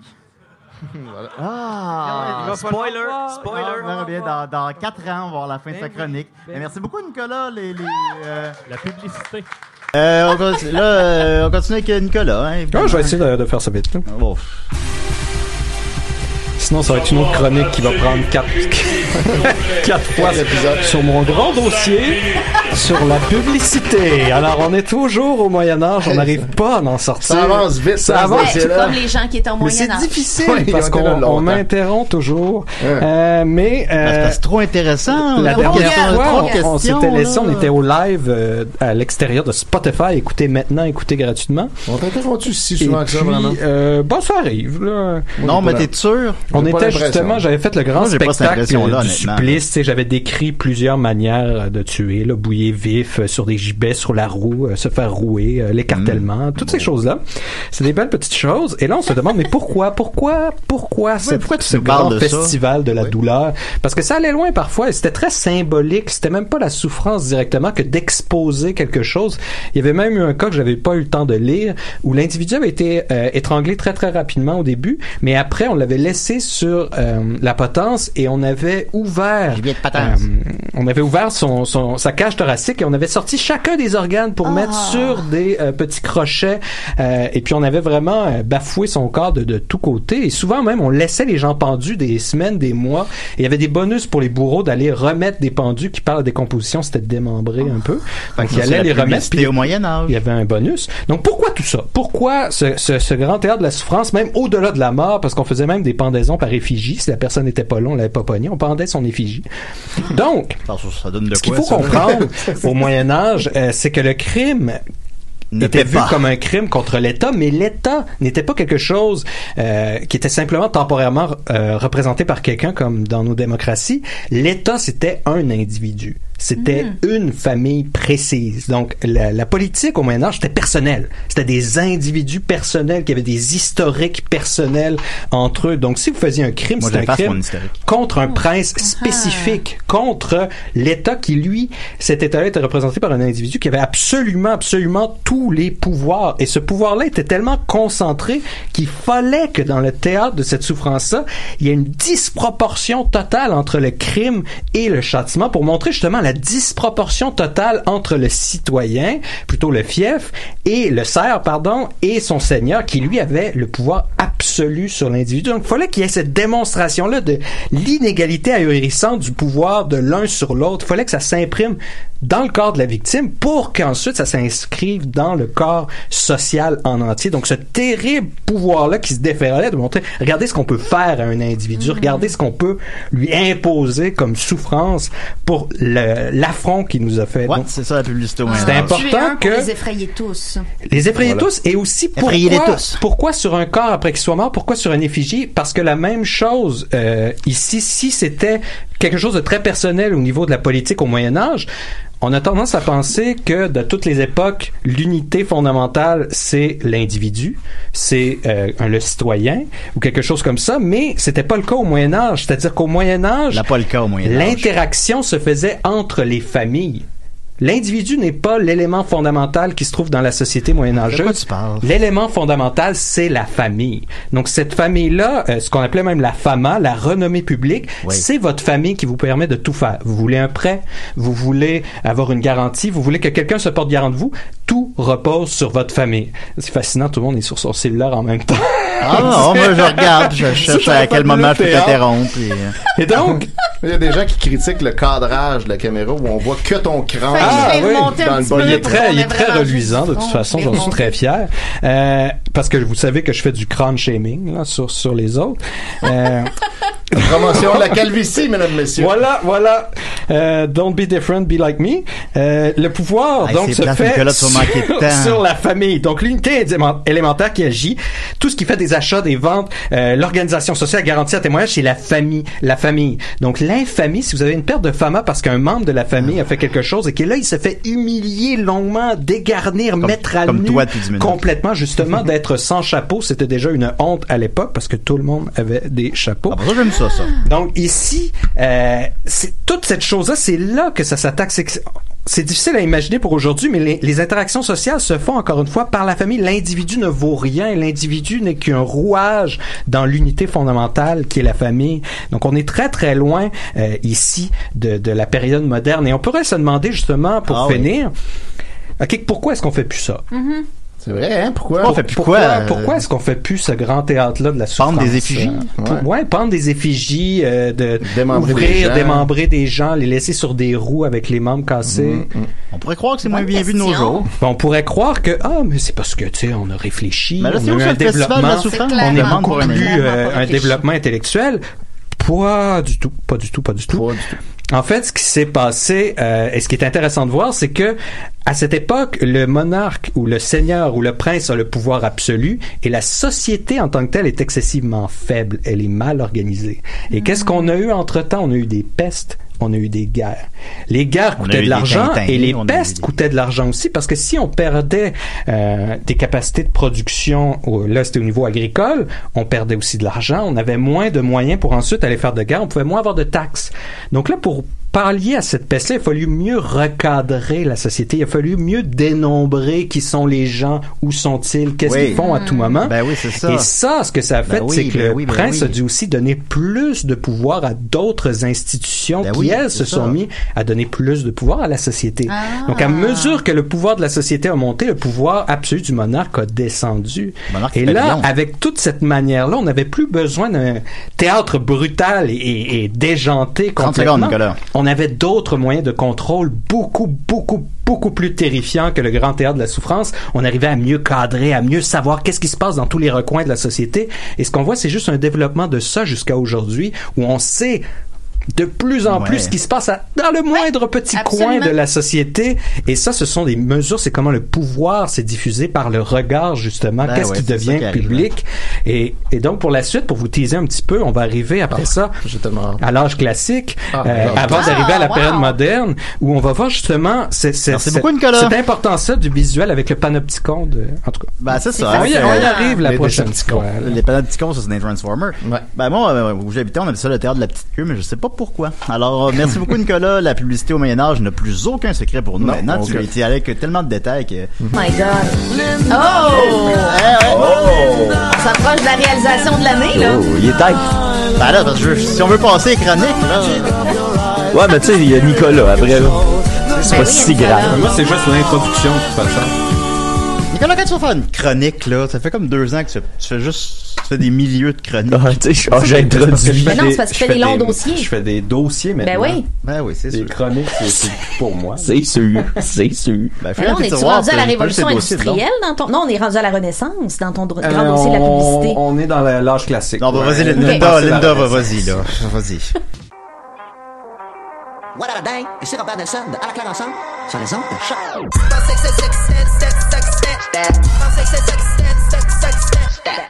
Ben oui, il y a de la bouffe. Il y a de la bouffe. Ah oui, vraiment? Un sauce 4. En 4 minutes. Je pensais que ça serait nickel. Euh, J'en ai pas de chronique. Ah, t'en as pas de chronique? J'en ai pas. J'ai amené T'as- un ami. T'as amené quelqu'un. Ouais. J'en ai de ça, sais pas c'est quoi des amis. Ben, c'est ça. Oh. Il Alors, Euh, ben, juste, je, je vais avoir le temps de faire l'introduction au chapitre 3. Dans le fond, euh, on continue le, le grand dossier. Euh, chapitre sur- 3 de sur- quoi, de là? quoi, Ouais, ouais, c'est c'est ça. ça. De quoi? Le chapitre 3 sur la publicité. Donc, euh, je, vais- je vais probablement juste avoir le temps de faire le pont avec les autres euh, chapitres du dossier. Tu sais, on avait vu justement le caractère, euh, tout ce qui devient public et tout ce qui est diffusé par les structures de pouvoir euh, ont toujours une fonction euh, de contrôle et de normalisation, les deux étant le- le- la même facette de, de- les deux facettes de la même pièce. Et là, on, se déplace, on a passé de l'Antiquité grecque au, Moyen Âge euh, avec le- la publication des procès, tout ça pour justement que les comportements s'uniforment, euh, en les gens se polissant eux-mêmes. Et là, on arrivait au Moyen Âge avec une éducation beaucoup moins forte. Il y a plus de notion de citoyen. Donc, ce qu'on avait, c'était la brutalité, euh, le spectacle de la cruauté euh, du pouvoir royal qui devait justement euh, frapper l'imaginaire pour que les gens se polissent, mais duquel on avait très peu d'informations sur la population elle-même. Donc, le, le- ce qu'on pouvait publiciter, c'était excessivement limité. T'as déjà dit ça. Et là, c'est ça. Ben, ça, j'ai dit, je avoir le temps de faire le pont. Non, mais c'est même pas. euh, c'est pas une intro, ça, c'est un Et résumé. là, ben, c'est ça, mais on introduit un résumé. Et là, on va, on va arriver à, à l'âge classique. En fait, là, on, on fait un, un saut même passé l'âge classique où est-ce qu'on arrive à la période des Lumières et euh, passer à la modernité avec euh, euh, l'invention de Jérémy Bentham, euh, un philosophe du, euh, du 18e siècle et début du 19e, qui a élaboré un, un- un principe euh, qui était en fait, euh, c'était l'invention d'une prison particulière, euh, le panopticon. Et ce- cette prison-là, ce qu'elle avait de particulier, c'est qu'elle était sous une, euh, c'était un cercle. Au centre, on avait une immense tour, et cette tour-là, l'architecture était faite pour qu'il y ait des fentes tout au long euh, de la structure circulaire, pour que une seule personne au centre de la structure pouvait en fait voir l'ensemble de la prison en faisant un petit tour d'horizon, mais à l'inverse, les prisonniers à l'intérieur de prison ne pouvaient pas voir celui qui les regardait. Hmm. Donc l'idée là-dedans, c'était vraiment exactement, c'était l'idée du du contrôle le plus simple, le plus efficace dans lequel les prisonniers devaient se policier eux-mêmes puisqu'ils savaient qu'ils pouvaient potentiellement être en tous les endroits de la prison observés, mais ne savaient jamais s'ils étaient réellement observés. Et là, ce qu'on va voir, c'est Ils étaient toutes les conséquences. jamais. Ce qui est intéressant et ce qui Peut-être que c'était même pas une prison, ça- dans le fond. Et ça a été étudié à gauche, à droite par des sociologues, des philosophes, des théoriciens, euh, cette, cette structure-là 30 secondes. architecturale parce que on, on réalise aujourd'hui qu'on est, c'est, c'est- c'est- cette, cette efficience-là mène à, facilement à une espèce de totalitarisme dans lequel le contrôle de grands nombres et l'information concentrée en un seul centre devient excessivement efficace et possible. Hmm. Et c'est cette concentration-là, non pas pour le système de prison, mais pour les sociétés et pour la société de consommation qui est encore aujourd- aujourd'hui utilisée. Donc, on va faire ce pont-là entre Wow. comment une structure, la- l'architecture d'un bâtiment est devenue l'architecture de la société de consommation dans lequel c'est la compagnie qui est au centre et qui a le plus d'informations pour les potentiels produits à vendre. euh, Puis nous, on est dans la prison. Ben, on a plus de temps. Alors voilà, merci beaucoup. Nicolas. On se revoit dans un mois. Est-ce que tu vas répéter ce que tu viens de dire Mais je vais là? faire saut 60 aussi Merci bientôt. beaucoup. Fait que voilà, ben, on, le dernier, on a eu du plaisir avec Étienne. Fait qu'on va se taper Nicolas. puis ça va être, Ah, euh, ben oui, en- oh. enlevons le plaster. Ben, c'est ça, ça, c'est un, c'est un sauce 5, un sauce toi. C'est un, c'est un source 5 du grand dossier sur la publicité. Parfait, alors je vais mettre le thème de sauce toi. Non, Ah. pas sur toi. ça. Ah, non, c'était de Linda, ça. Il a- je l'ai mis puis il a disparu. Même l'ordinateur sait qu'il faut Pourquoi pas mot jouer. sauce, Nicolas? Je te l'ai jamais demandé. Ah, c'est tout, la... Savoir absolu, ultime, complet et éternel. Oh, Et voilà. Ah, voilà. Oh, j'adore. Et ça, ça remonte à la première émission. Neuf ans plus tard, on se tape ans encore plus tard, ça. Encore voulait dire sur ben, aussi dans le sens de 30 l'orteil ose parler de, de Oui, ben là, ça, c'était le jeu de mots sur, sur toi, c'est venu beaucoup plus tard. Mais savais-tu ça, Nicolas, que peu de gens savent ça, mais quand tu vas au Saint-Hubert, comme le pain et la sauce est à volonté avec un repas, avant ton repas, si tu veux, tu peux commander une entrée de pain puis de sauce, puis ça te coûte rien. Ben, Mais là, tu peux-tu, tu peux-tu comme commander ton entrée puis t'en aller après? Non, par contre, ben, faut que tu payes, faut que tu payes un repas ensuite pour que l'entrée soit gratuite. Mais si, tu sais, mettons, t'as l'intention de prendre une De vraiment de poulet. prendre beaucoup de pain. Mais c'est pas comme, c'est pas comme le consentement, tu sais. À tout moment, je peux décider que j'ai plus envie de manger à ce restaurant-là. Ouais, mais là, il faut falloir Mais que t'as tu comme, t'as comme rentré dans un contrat, tu sais. Mon ex-beau-frère, quand il allait chez Scores, Ouais. sa tactique, c'est qu'il se commandait un repas avec le bar à salade, puis il mangeait juste du bar à salade, puis il ramenait le poulet pour le lendemain. Oh. Avec un. Pas Hey, ça, c'est très belle. Là, tu viens d'allumer Julien, j'ai l'impression. boy. ça vient de changer sa vie. Le gros sourire. On va l'appeler tantôt, lui, là, il y a des bons trucs. Moi, j'ai- c'est une bonne idée. là, Moi, j'ai déjà vu Ah euh, ouais, j'aime Julien euh, voler de la bouffe dans un buffet à Alma parce que personne venait nous servir. On était allé, euh, tu te souviens pas, au Hein? festival de l'internet, on était allé, on avait trouvé un petit buffet sur la rue principale à Alma, puis La rue principale. on, on était rentré. Il y avait personne, mais zéro personne à part moi puis Julien. Mais là, il y avait tout le buffet installé, puis toute la bouffe était là. Là, on a attendu un petit moment, quand même un bon moment. Puis là, maintenant, Julien, je ah, fuck off. Puis là, il est parti vers le truc, il s'est crissé des ailes de poulet dans, dans- dans- dans les mains. Puis on est parti à pied dans le petit parc pas loin. Ouais. de ça. Ça me semble quelque chose que tu pourrais T'avais Ouais, ça pris, deux, là. t'avais pris deux pleines poignées puis on était parti manger ça dans le parc à côté. C'est une bonne idée. Ben pour vrai, on est resté comme 10 minutes là, Ah, sans que bon, personne c'est- parle. Bord. même, voilà, ben oui. On a un mauvais service, c'est tout ce qu'il méritait. Mais Merci voilà. beaucoup, Nicolas. Bon, ben, on va commencer. Alors, euh, c'est le grand dossier. Ça a là. Tu sais, la dernière fois, j'ai juste eu le temps de résumer tout ce qu'on avait Oui, fait. mais là, prends ton Puis là, temps. là, je vais prendre mon Non, temps. Il me reste oui. une demi-heure. Vous autres, vous ferez pas vos chroniques de toute parfait. façon. Euh, on était rendu justement au panopticon. Puis ça, j'en avais déjà parlé la dernière fois. Puis ce qu'on va voir aujourd'hui, c'est que c'est un petit peu lié avec. euh, je sais pas si vous avez vu ce qui s'est passé avec Hong Kong ces temps-ci. euh, euh, les protestateurs, puis avec Blizzard. Je sais pas s'il y en a qui étaient fans de Blizzard. Moi, Blizzard. c'était dans mes. Moi, moi, je- Ouais, moi, j'étais dans ma compagnie de. J'ai pas eu le temps de lire sur le sujet. c'était dans ma compagnie de jeux vidéo préférée. Oui. Euh, Il avait fait Diablo. Warcraft. il faisait vraiment Warcraft. des jeux de qualité. Je joue à euh, Diablo 3, là. J'aurais joué ça de ma vie. C'est bon. Ouais, le 3. C'est J'avais pas essayé le Moi, je préférais le 1 puis le 2, personnellement. Le 2 bon. était, le 2 Le 2 était next level. c'était incroyable. Ça sera encore bon aujourd'hui, j'ai l'impression. Ouais, C'est encore bon aujourd'hui. D'ailleurs, il y avait, quand il avait fait la, la, la réédition, en tout cas, je veux pas rentrer là-dedans. Non, ça, ça faut- sera ah, trop longtemps. ça pour un an virtuel. mais- en tout cas, tout ça pour dire que. Blizzard avait une compétition euh, de Hearthstone, le, le- le jeu de cartes, puis euh, celui qui avait gagné, c'était un, un, un Chinois d'Hong Kong, justement. Et puis, durant son speech, quand il a gagné le, le Grand Prix, il a euh, fait un message pour supporter les, euh, les manifestants. Et ça, c'est c'est vraiment surréel. Quand il fait cette, cette annonce-là, tu vois les deux annonceurs qui sont sur un autre écran, là, parce qu'ils sont pas au même endroit, et les deux annonceurs se prosternent et disparaissent de la Et caméra. là Dès qu'ils entendent l'autre pour dire, on va pas être associé On à n'est ça. pas là-dedans. On n'est pas on n'est là-dedans, on n'est pas là-dedans, on n'est pas là-dedans. Tu sais, on respecte nos overlords.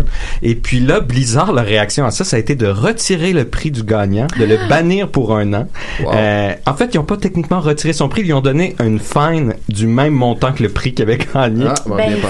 Ah, ben là, tu vois, il, l'ont il a- banni pour un an. 6 heures. il y a- il y Mais c'est ça, tout récemment, ça s'est ça s'est updaté et euh, là ça a fait là, évidemment là un- en plus de, de l'avoir banni, ils ont renvoyé les deux annonceurs qui avaient rien à voir là-dedans Wow. et qui s'étaient prosternés. Oh voulu, euh, God. Donc ça, ça a fait toute un- une réaction. Et la première réaction au début de Blizzard, ça a été euh, de faire un, un message disant qu'il allait euh, supporter la dignité de la Chine, euh, peu importe le prix, puis que tu sais, il allait les, les défendre dans tout ça, parce que la Chine c'est un énorme marché euh, Ben pour oui. euh, qui émerge pour les jeux vidéo et pour à peu près tout. Et puis là, ça a fait ressortir Le aussi ce qui riz. s'est passé avec la NBA. Euh, vous avez vu ce qui s'est passé avec ça? Non. Non, Le vous avez pas joueur vu? avait, le joueur euh, effectivement. oui, puis cette équipe-là de NBA euh, était quand même reconnue en Chine. Puis c'est un gros marché pour la NBA, la Chine, parce que c'est les premiers à avoir fait euh, jouer des joueurs professionnels chinois avec le très grand là qui était là. Yao Ming, Donc ouais. eux autres aussi ils se sont prosternés. Là, ça a permis de voir toutes les compagnies en fait qui se sont prosternées euh, devant le marché chinois pour le cash. Et là, Ben, ce c'est qu'en ce moment, si t'as pas le marché chinois, t'as rien. Là. Ben, c'est pas que t'as rien, c'est que maintenant, c'est encore pas une grande énorme. nation- une grande ça, compagnie internationale. euh, Les compagnies voient dans le futur. Ils voient, Exact. là, si on veut grandir plus, c'est là que ça se passe, c'est là que c'est en train de Ben oui, grossir. ben oui. Parce que c'est pas encore énorme. La plupart des compagnies, c'est un 5 ou 10 de leurs revenus. Mais ils se disent, dans le futur, ben, c'est des milliards de personnes, c'est une classe moyenne qui émerge. Fait qu'on va faire du cash là. Mais là, ça, c'est lien avec le panopticon, justement, et la publicité dont on parlait aujourd'hui. Ah, ben, c'est Donc, ça, ça a c'est- été ça, intéressant quand ça, même, c'est mon introduction. Donc, ça, c'est mon introduction. Nicolas, là, Et là, on va remonter justement Ah. à ce cher Bentham. Bentham, c'est un philosophe du, du 18e siècle, 18e euh, qui avait euh, raffiné un petit peu la, la- la Raffiné. vision de l'éthique utilitariste. Utilitariste, c'est euh, l'idée que euh, toutes les actions doivent tourner vers le bonheur du plus grand nombre. du plus Donc, grand ce, qui nombre. te, ce qui doit te motiver à agir, c'est le bonheur du plus grand nombre. Et à l'intérieur de ça, euh, il avait élaboré euh, une version d'une prison, parce que pour Bentham, c'est un grand réformateur pour le droit des femmes, justement. Euh, euh, c'était quand même assez à l'avance sur son temps. Et puis les prisons, lui, il voyait, c'est pas juste une manière de punir, ce doit être une manière de réformer. Mhm. Et sa manière de réformer, c'était il faut que le prisonnier en vienne à pouvoir se contrôler lui-même, à se policer lui-même. Et la meilleure manière, Ça, de- c'était-tu c'est un nouveau, un nouveau concept à ce moment-là aussi? Ça Oui, c'est un nouveau- la, non, non, la prison avant, c'était juste pour punir, puis maintenant, Ben, même la prison, c'était quelque chose d'assez récent parce que quand j'en ai parlé la dernière fois, il y a- emprisonner on les les gens au Moyen Âge, c'était pas ça. là. C'était pas ça la punition. On, on adaptait des punitions aux crimes, on faisait des grands spectacles avec ça. L'idée de simplement enlever les libertés à un individu, c'était à cause de la croissance des libertés justement des personnes. Donc la croissance de l'idée qu'on Ben est oui. des citoyens libres, ben là ça venait de on enlève ta liberté Non, c'est effective. ça, c'est ça, ouais. En tout cas, Mm. là, ça pas- pourrait être pire. Mais ça j'en ai déjà parlé, donc Ouais, vous irez écouter les les anciennes Ouais, émissions. T'as-tu déjà parlé de ça? Donc l'idée pour apprendre aux prisonniers à se contrôler, c'était l'idée de la surveillance totale. Donc le panopticon, comme je vous avais parlé, c'était il y avait un centre de contrôle au et toute la prison était en cercle et du simple point d'observateur central un seul observateur pouvait regarder partout dans la prison. Il y a ça dans Resident Evil. Il y a, Oui. il y a- il y a une scène euh, dans le, je me souviens, ah, ou Silent Hill, euh, Silent Hill euh, 4, je pense. euh, Il y, a, il y a une euh, scène qui se passe, puis tu me fais réaliser que c'est dans un. Ah, un ok, ben c'est ça. euh, L'idée du panopticon, c'était avant évidemment le, le- le- le système de, de surveillance par caméra. Donc là, c'était l'idée qu'architecturalement, comment le bâtiment est fait, il y a des fentes qui permettent à un seul observateur de vérifier l'ensemble de la prison. Évidemment, pas tout en même temps, mais il peut se tourner. Mais Ah, les fentes elles sont faites de telle sorte que dans l'architecture, le prisonnier lui ne voit pas celui qui l'observe. Donc il ne sait pas si lui il est observé, mais, Mais il c'est qu'à sait tout moment, il peut l'être. Exactement. Et donc, le prisonnier n'a aucune vie privée. Il n'y a aucun environnement que l'observateur central ne peut pas S'il veut se voir. masturber, par exemple. Il, il- potentiellement, il se fait observer. S'il Donc là, l'idée ici, euh, ce qui était, ce qui était très fort là-dedans, c'est d'une part, il n'y a rien de privé, mais on se dit c'est des prisonniers, donc on s'en fout qu'il y ait du privé. Justement, ouais, ce qu'on veut, là, c'est qu'ils reprennent euh, à se contrôler. télévisé. Ben voilà. Donc là, il y avait une simplicité, une efficacité là-dedans, euh, et ça permet au prisonnier d'internaliser son propre système de contrôle, c'est-à-dire de dire, ben, si je suis tout le temps observé, je devrais me comporter toujours comme si j'étais tout le temps Mais si le gars qui observé. observe et s'il se masturbe aussi. C'est Encore une point. fois, mais, mais euh, en même temps, Juliette, tu, tu mets le point sur quelque chose, Ah. c'est-à-dire que ça, Ben, il y a rien qui garantit dans cette structure-là, dans cette idée-là architecturale, Que personne se masturbe. que l'observateur a des bonnes intentions. Des fois, les deux se masturbent au même moment. Celui, c'est qui, que, celui qui effectivement, observe, celui qui est regardant C'est Oui. à, à l'intérieur de ça, je, comme je dis, là, tu prends les plaisirs c'est- que t'as en prison. Ben, c'est c'est ça, mais ici, il- c'est juste l'idée. Des fois, juste un regard, c'est un regard, ça fait, ça fait bander. Ah, ben Bon, oui. là, Ben, devient vu, intéressant, euh, ta chronique, finalement. Ben oui. Donc là, c'est- c'est- ce panopticon-là, si j'en parle, c'est parce que c'est vraiment un, un sommet architectural de réduction du contrôle. Tu sais, c'est que là, on permet de, de fragmenter l'espace social que représente la prison. Il est quadrillé et c'est connecté à un seul centre de pouvoir. Donc, ça coûte presque aucun effort pour arriver à contrôler une grande masse d'individus. Donc, on pourrait se demander, ben, si ça, ça fonctionne si bien dans un système comme ça, pourquoi est-ce que toutes les sociétés ne se sont pas développées comme le panopticon? Puis ça, on le remarque que la Chine, pas en ce moment... Justin Trudeau qui regarde tout le Canada. Exactement. Et là, on a la Chine, c'est un panopticon moderne. Il y a un état de surveillance totale, reconnaissance faciale, euh, cote de citoyens. Comment ils font? Ils sont tous pareils. Ben, comment Ah! ils font? Non, donc, si on veut avoir une société panoptique, qu'est-ce que ça prend? On a besoin, un, des moyens de surveillance. Il faut qu'il y ait un moyen de surveiller. Tu sais, on peut pas juste bâtir la société pour qu'on puisse voir visuellement. Donc, on a besoin de, de moyens pour rapporter l'information euh, le plus total. On a besoin aussi de moyens de diffusion. Parce qu'il faut que les gens savent qu'il y a une possibilité qu'ils Sache. soient observés. Sache, pardon. Qu'ils soient observés. Parce que s'ils savent Ouais, pas, ouais, ouais, si le prisonnier sait pas qu'il est tout pas, le temps observé, ben voilà, il a- comme blissfully unaware. Qu'il est Exactement. là, dans, dans cette situation-là, l'ignorance n'est pas bénéfique au système de contrôle. Il faut que la personne sache qu'elle peut être observée. Et ensuite, le troisième point, on a besoin des moyens de répression. On a besoin quand même, tu sais, si tu as le, le- la prison panoptique, que tu as un observateur, mais que tu pas de garde, euh, ben, On s'en ce qu'il c'est- je veux dire, là, tout le monde peut se branler quand ils veulent, puis faire Ben, ce qu'ils veulent. le garde, peux-tu se masturber aussi? Tout le monde peut Ça se prend masturber finalement tout un le temps. de, de rappeler aux gens c'est- c'est toi que la- oh, je t'ai vu puis t'as fait ça. finalement. Voilà, c'est ça. Comme dans il Love faut- Story. C'est ça. Il faut qu'il y ait un moyen de répression possible. Donc là, ce qui s'est passé en Occident, euh, dans les, les, les aléas de l'histoire, c'est le fait qu'on avait le 3 très rapidement. On avait les moyens de répression. Donc on avait l'organisation sociale qui permet de contrôler un pan de la population, mais on n'avait pas les moyens de surveillance, on n'avait pas les moyens de diffusion non plus. Et qu'est-ce qui est arrivé en premier après ça? C'est les moyens de diffusion Ah. et pas tout de suite les moyens de surveillance à faible coût. Mais quand on se retrouve en Chine, eux, euh, l'émergence de, de, de l'État communiste et du pseudo-capitalisme euh, qui, qui s'en est suivi, ben eux, ils avaient déjà accès aux trois. Donc eux, ils ont pu tout de suite intégrer Tout les trois. Et nous, c'est pas une faute de volonté, c'est pas une, c'est pas parce qu'on a une espèce de, de libéralisme plus intégré ou qu'on a des droits et libertés ou qu'on est plus avancé intellectuellement. C'est simplement que quand les sociétés occidentales ont émergé, il n'y avait pas l'accès aux trois.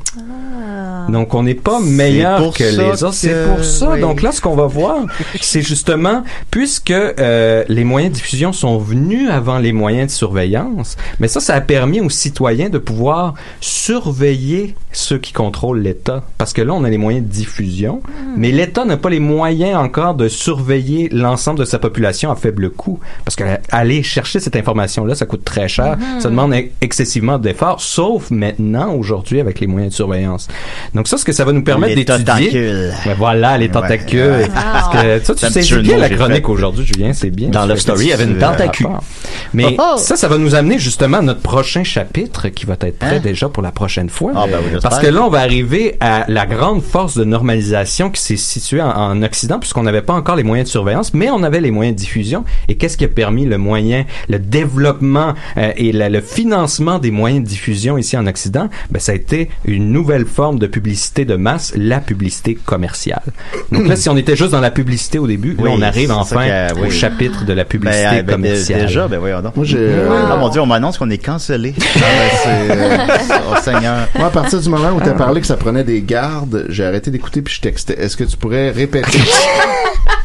Ben, c'est bien parce que c'est enregistré, Étienne, donc tu Oui, le- c'est- Ah, ben, moi, ce que je retiens surtout, c'est que tu peux pas écrire panopticon sans écrire petit con. Ah, ben, il y a ça. C'est Ben, on aura, ben, on aura appris ça au moins.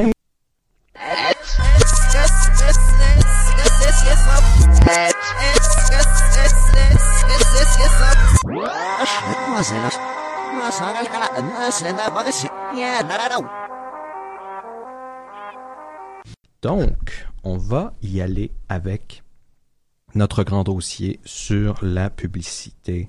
Donc, c'est aujourd'hui que euh, ça devrait prendre fin avec euh, les 20 minutes qui me restent. Je suis confiant d'y arriver. Alors, la publicité commerciale, euh, bien évidemment, son, objectif premier, c'est, et, là on est à la base, et à la base, et à la base du concept, c'est d'informer un acheteur potentiel de la disponibilité d'un produit. Donc, dans son idéal, dans sa, mécanique fondamentale, ça cherche simplement à connecter l'acheteur avec le vendeur. Et ça, c'est quelque chose qui remonte à très très longtemps, de Pompéi euh, aux mêmes ruines en Arabie, la Grèce et la Rome antique, il y avait même des, des lost and found.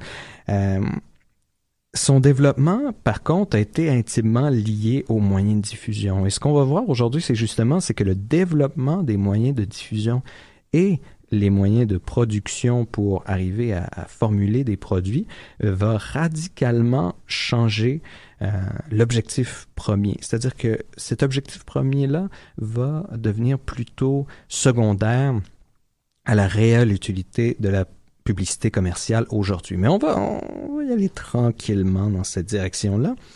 Et euh, commencer par les trois formes que pouvait prendre cette, cette publicité-là, cette manière d'informer euh, la présence d'un produit. Euh, donc avant l'imprimerie, puisqu'on va voir l'imprimerie a été le premier pas vers la publicité moderne, mais avant l'imprimerie, il y avait trois formes que pouvait prendre cette publicité-là commerciale. La première était le trademark. Donc ici, il s'agissait simplement de laisser une trace sur le produit de son origine, de son fabricateur, pour que si d'autres personnes entrent en contact avec ce produit-là, ils peuvent être intéressés à aller en demander une production. Et ça, on en retrouve jusqu'à 1300 ans avant Jésus-Christ en Inde, des formes de trademark sur euh, des produits. Par la suite, au Moyen Âge, même le trademark va se développer et va devenir ce qu'on appelle le hallmark. Le hallmark est distinct, c'est-à-dire qu'ici, c'est aussi une marque, mais cette marque-là était en général faite sur des euh, métaux nobles, euh, l'or, ou autres de ce genre. Et euh, ici, c'était beaucoup pour des produits euh, de luxe, de statut, euh, qu'on avait les hallmarks. Ensuite, on avait aussi euh, les panneaux publicitaires. Les panneaux publicitaires, euh, même avant euh, l'imprimerie, existaient aussi. Et c'était... ça, ce qui est intéressant, c'est que c'est une des, des, des méthodes humaines qui s'est développée parallèlement en Est et en l'Ouest, donc en Occident et en Orient, environ de la même manière. Et on avait aussi ce qui se rapproche un petit peu plus de euh, la mécanique de la publicité commerciale aujourd'hui, soit les crieurs de rue. Donc les crieurs de rue ici étaient euh, une manière efficace de diffuser l'information avant l'arrivée des médias de masse. C'est-à-dire qu'ici, c'était pas simplement la publicité commerciale qu'utilisaient des crieurs de rue, bien évidemment. L'État, euh, les nouvelles euh, devaient être communiquées d'une manière ou d'une autre, et particulièrement au Moyen Âge, euh, il y a eu une grande explosion des crieurs de rue, puisque la plupart de la population était illettrée. Euh, comparativement à d'autres époques où, surprenamment, euh, il y avait une grande partie de la, population un petit peu plus élevée qui, euh, justement, savait lire et donc il y avait un petit peu plus d'affichage euh, qui était fait par les différents panneaux. Mais ce qui était difficile ici, déjà au départ, c'est que toute publicité commerciale impose un coût, que ce soit de payer un crieur, que ce soit d'y apposer une trademark ou une hallmark, que ce soit un panneau publicitaire, et les retours sont loin d'être garantis sur cet argent-là qui est dépensé. Euh, la méthode la plus certaine durant cette histoire-là, ça restait encore une fois le bouche à oreille, puisqu'on avait des économies qui étaient excessivement locales. Donc il y avait peu euh, d'investissements qui étaient faits à ce niveau-là. Mais la grande, la première grande transformation de la publicité qui nous amène euh, lentement mais sûrement vers la période moderne, ça arrive avec l'imprimerie. Et l'imprimerie commence justement euh, avec ce qu'on appelle aussi le début de la modernité euh, en littérature et en philosophie. Et donc, avec l'imprimerie, là, on a euh, l'émergence de nouvelles formes publicitaires, euh, les flyers, qu'on a encore aujourd'hui des gens qui distribuent dans la rue, donc c'est pas tant différent. Il y avait aussi ce qu'on appelait les trade cards. Euh, les trade cards, c'était pas euh, des cartes de Magic ou de Pokémon euh, à cette époque-ci, c'était simplement des cartes qui étaient assez petites pour euh, tenir dans les poches d'un gentleman et qui lui euh, rappelait l'existence d'un magasin, mais aussi comment se rendre au magasin, puisqu'il faut pas oublier que euh, le système de, de numérotation des adresses, c'est quelque chose de relativement récent. Et donc, pendant une longue période, c'était, ben, tu tournes à gauche, après telle autre affiche, tu vas à droite, etc. Et donc, sur ces petites cartes-là, euh, on avait les directions pour retrouver à l'intérieur de la ville euh, la boutique. Et donc, Déjà aussi, il y a euh, une forme de publicité qui se retrouve dans les journaux. Avec l'arrivée de l'imprimerie, lentement mais sûrement, les journaux émergent. Ces journaux-là permettent de communiquer une information, permettent de communiquer aussi certaines opinions euh, dans la mesure de la censure. Et déjà à l'époque, puisque diffuser, imprimer, euh, et, et traiter l'imprimerie, c'était quand même quelque chose d'assez coûteux, ben on amortissait les coûts avec la publicité. Et donc la publicité commence à s'insérer un peu dans toutes les nouvelles méthodes de diffusion qui émergent, la publicité devient un peu le fournisseur de fonds. C'est-à-dire qu'on se dit, ça fait l'affaire de tout le monde. Nous, on a besoin euh, de diffuser nos informations. Eux, ils ont besoin de diffuser leurs produits. Eux, ils nous payent et en échange, nous, euh, nous leur donnons un public qui peuvent être confrontés à leurs annonces. Et donc, cette collaboration-là remonte à très, très, très longtemps. Mais c'est vraiment avec l'arrivée du 19e siècle qu'on voit l'émergence euh, et le début de ce qu'on pourrait appeler euh, la publicité moderne qui va nous intéresser, puisque c'est là qu'émerge euh, la capacité de produire un grand nombre de produits à faible coût. Et avec ça émerge aussi toute une nouvelle classe d'individus salariés.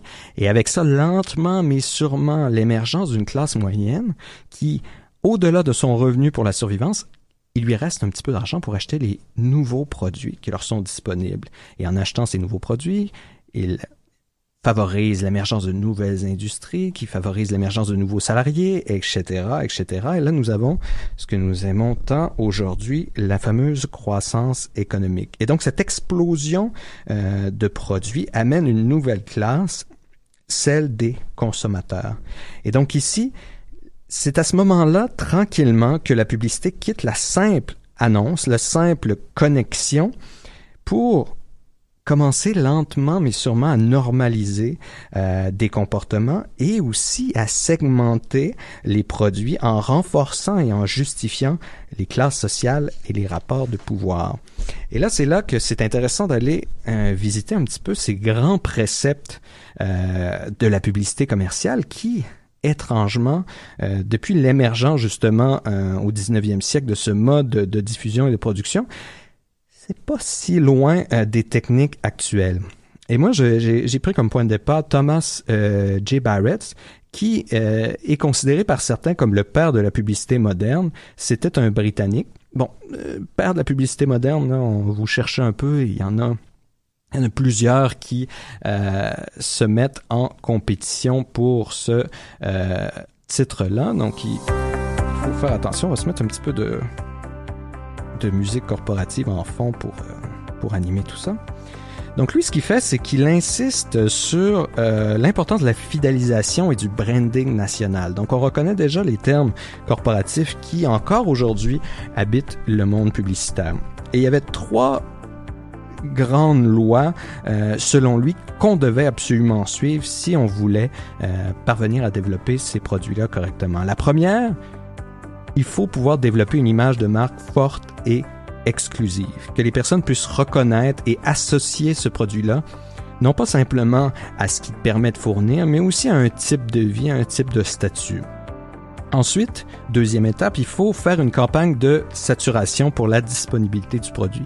Ça, on remarque ça encore aujourd'hui. Dès qu'il y a un nouveau produit qui arrive, on le retrouve sur tous les affichages, toutes les annonces partout. Donc, on veut s'assurer de rejoindre un public le plus large possible pour qu'une petite parcelle qui peuvent démontrer un intérêt par la simple saturation. Et finalement, et là c'est là que c'est intéressant, il doit y avoir une réévaluation constante du marché. Et je vais vous euh, donner une petite citation de lui. Il nous dit, et là c'est librement traduit par moi, vous m'excuserez, il nous dit les goûts changent, la mode change, et le publiciste doit changer avec lui. Une idée qui était efficace il y a une génération serait inefficace, éculée et impossible d'être profitable si présentée au public aujourd'hui. Ce n'est pas que l'idée d'aujourd'hui est toujours meilleure que la vieille idée, mais c'est plutôt que celle-ci touche le goût présent.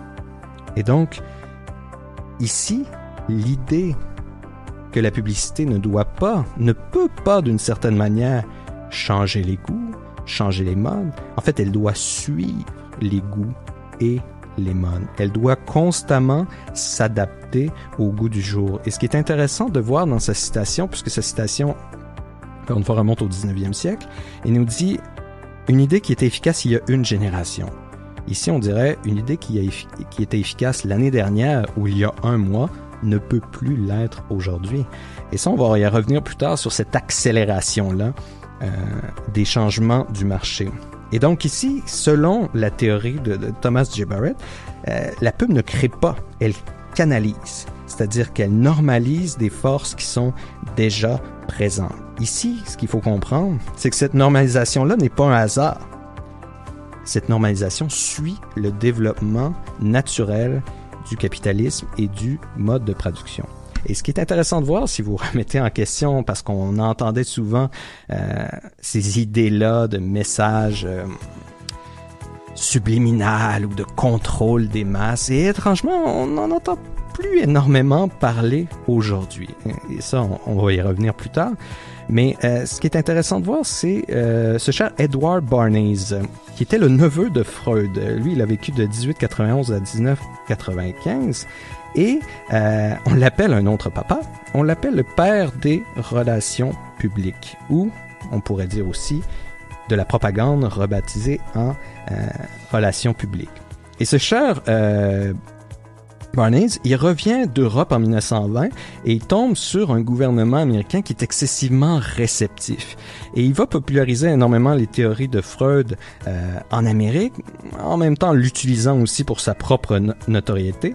Et même Herbert euh, Hoover, qui était le secrétaire du commerce à l'époque, euh, avait dit à l'époque la publicité est la force vitale de notre vie nationale. Et donc ici, le but non caché euh, dans les théories euh, de ce Édouard, c'était de manufacturer le consentement. Donc le créer de toutes pièces. Pour lui, les masses, euh, c'était une bande irrationnelle et qu'il fallait maîtriser ses instincts de troupeau en utilisant justement la psychologie de la foule. Et ça, c'est quelque chose que si ça vous intéresse, vous pouvez retracer euh, dans un documentaire d'Adam Curtis qui s'appelle Le siècle de soi, The Century of the Self, que je vous conseille fortement, puisque c'est lui aussi qui a fait un autre documentaire fort passionnant et qui m'a beaucoup inspiré dans mes chroniques sur l'hyper-normalisation. Et donc, ce chat Barnes euh, est d'une certaine manière, selon Curtis, euh, le maître du statu quo et le maintien des structures de pouvoir et dans, il a été un, un architecte dans la fabrication du monde moderne tel qu'on le connaît. Et là, euh, j'imagine, vous êtes sceptique. Et donc, on va regarder un petit peu, selon lui, selon sa théorie, comment est-ce qu'on peut lentement, mais sûrement, transformer une communauté reconnue comme étant des citoyens en un bassin de consommateurs. Et ça, c'était aussi le, le- le- projet euh, très clair du gouvernement américain des années 20. Donc la première chose qu'il faut faire, c'est qu'il faut instaurer une culture de soi. C'est-à-dire retourner l'individu sur lui, le segmenter pour, encore une fois le bon vieux proverbe, diviser pour régner. Il est très difficile de faire face à des communautés organisées. Si vous faites face à des individus segmentés par des préférences superficielles, ça devient beaucoup beaucoup plus difficile de euh, beaucoup plus facile pardon de gérer les masses. Et donc en ce sens-là, il faut transformer justement les villages qui fonctionnent souvent par un système d'échange collectif de faveur en euh, qui sont productifs aussi, c'est-à-dire qu'ils arrivent à, fonctionner de manière indépendante dans leur communauté en un simple bassin de consommateurs. Et ça, c'est vraiment un objectif qui est assez réussi avec la mondialisation dont nous sommes euh, le résultat.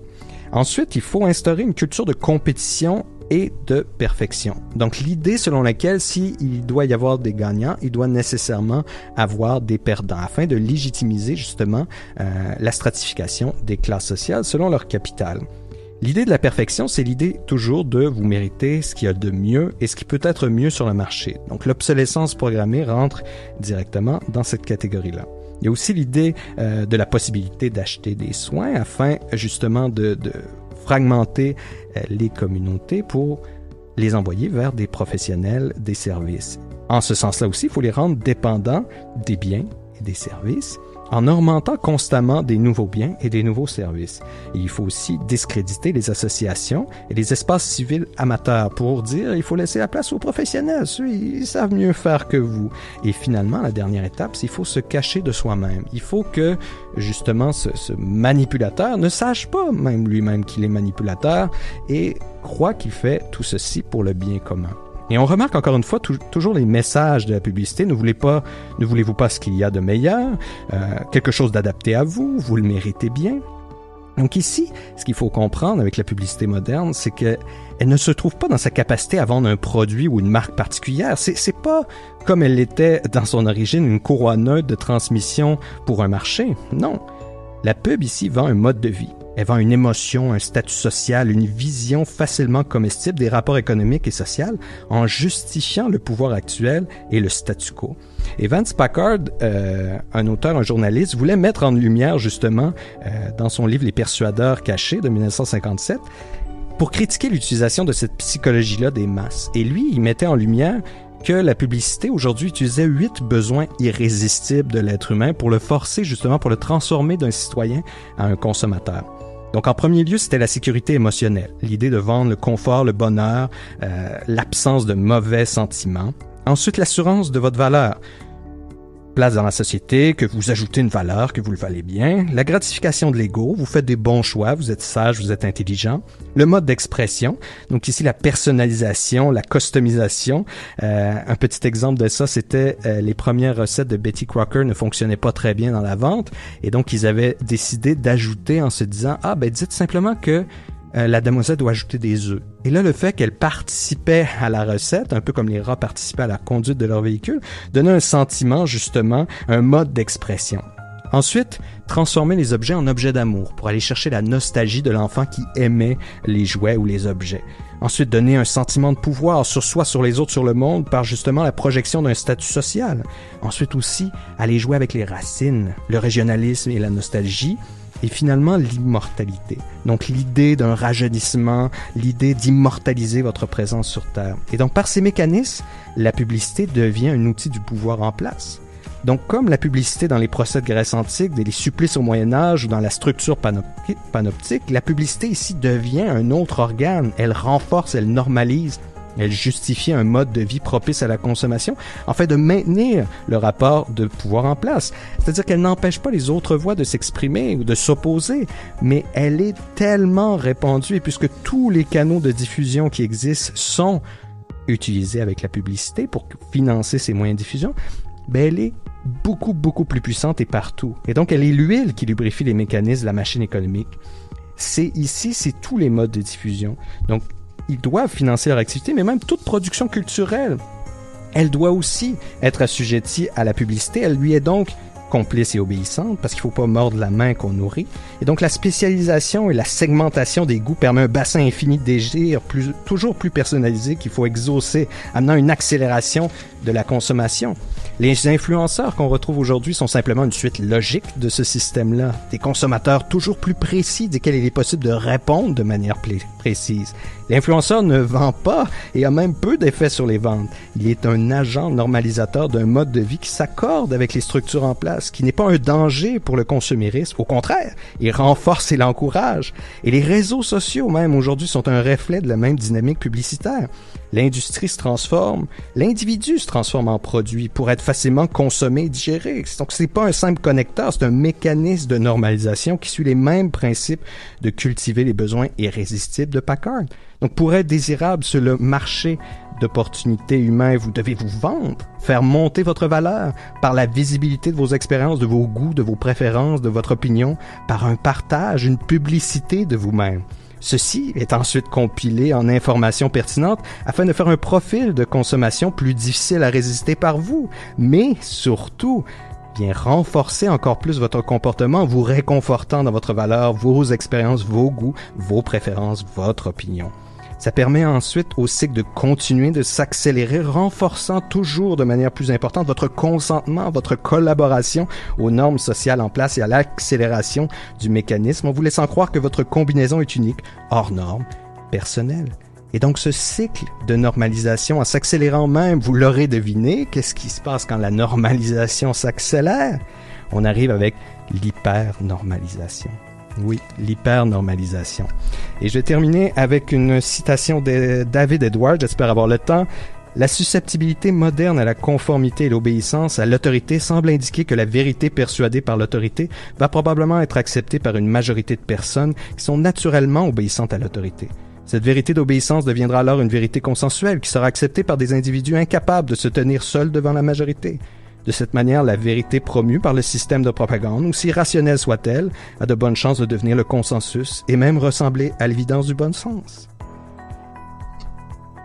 Donc, vous comprendrez que nous participons tous à cette hyper-normalité.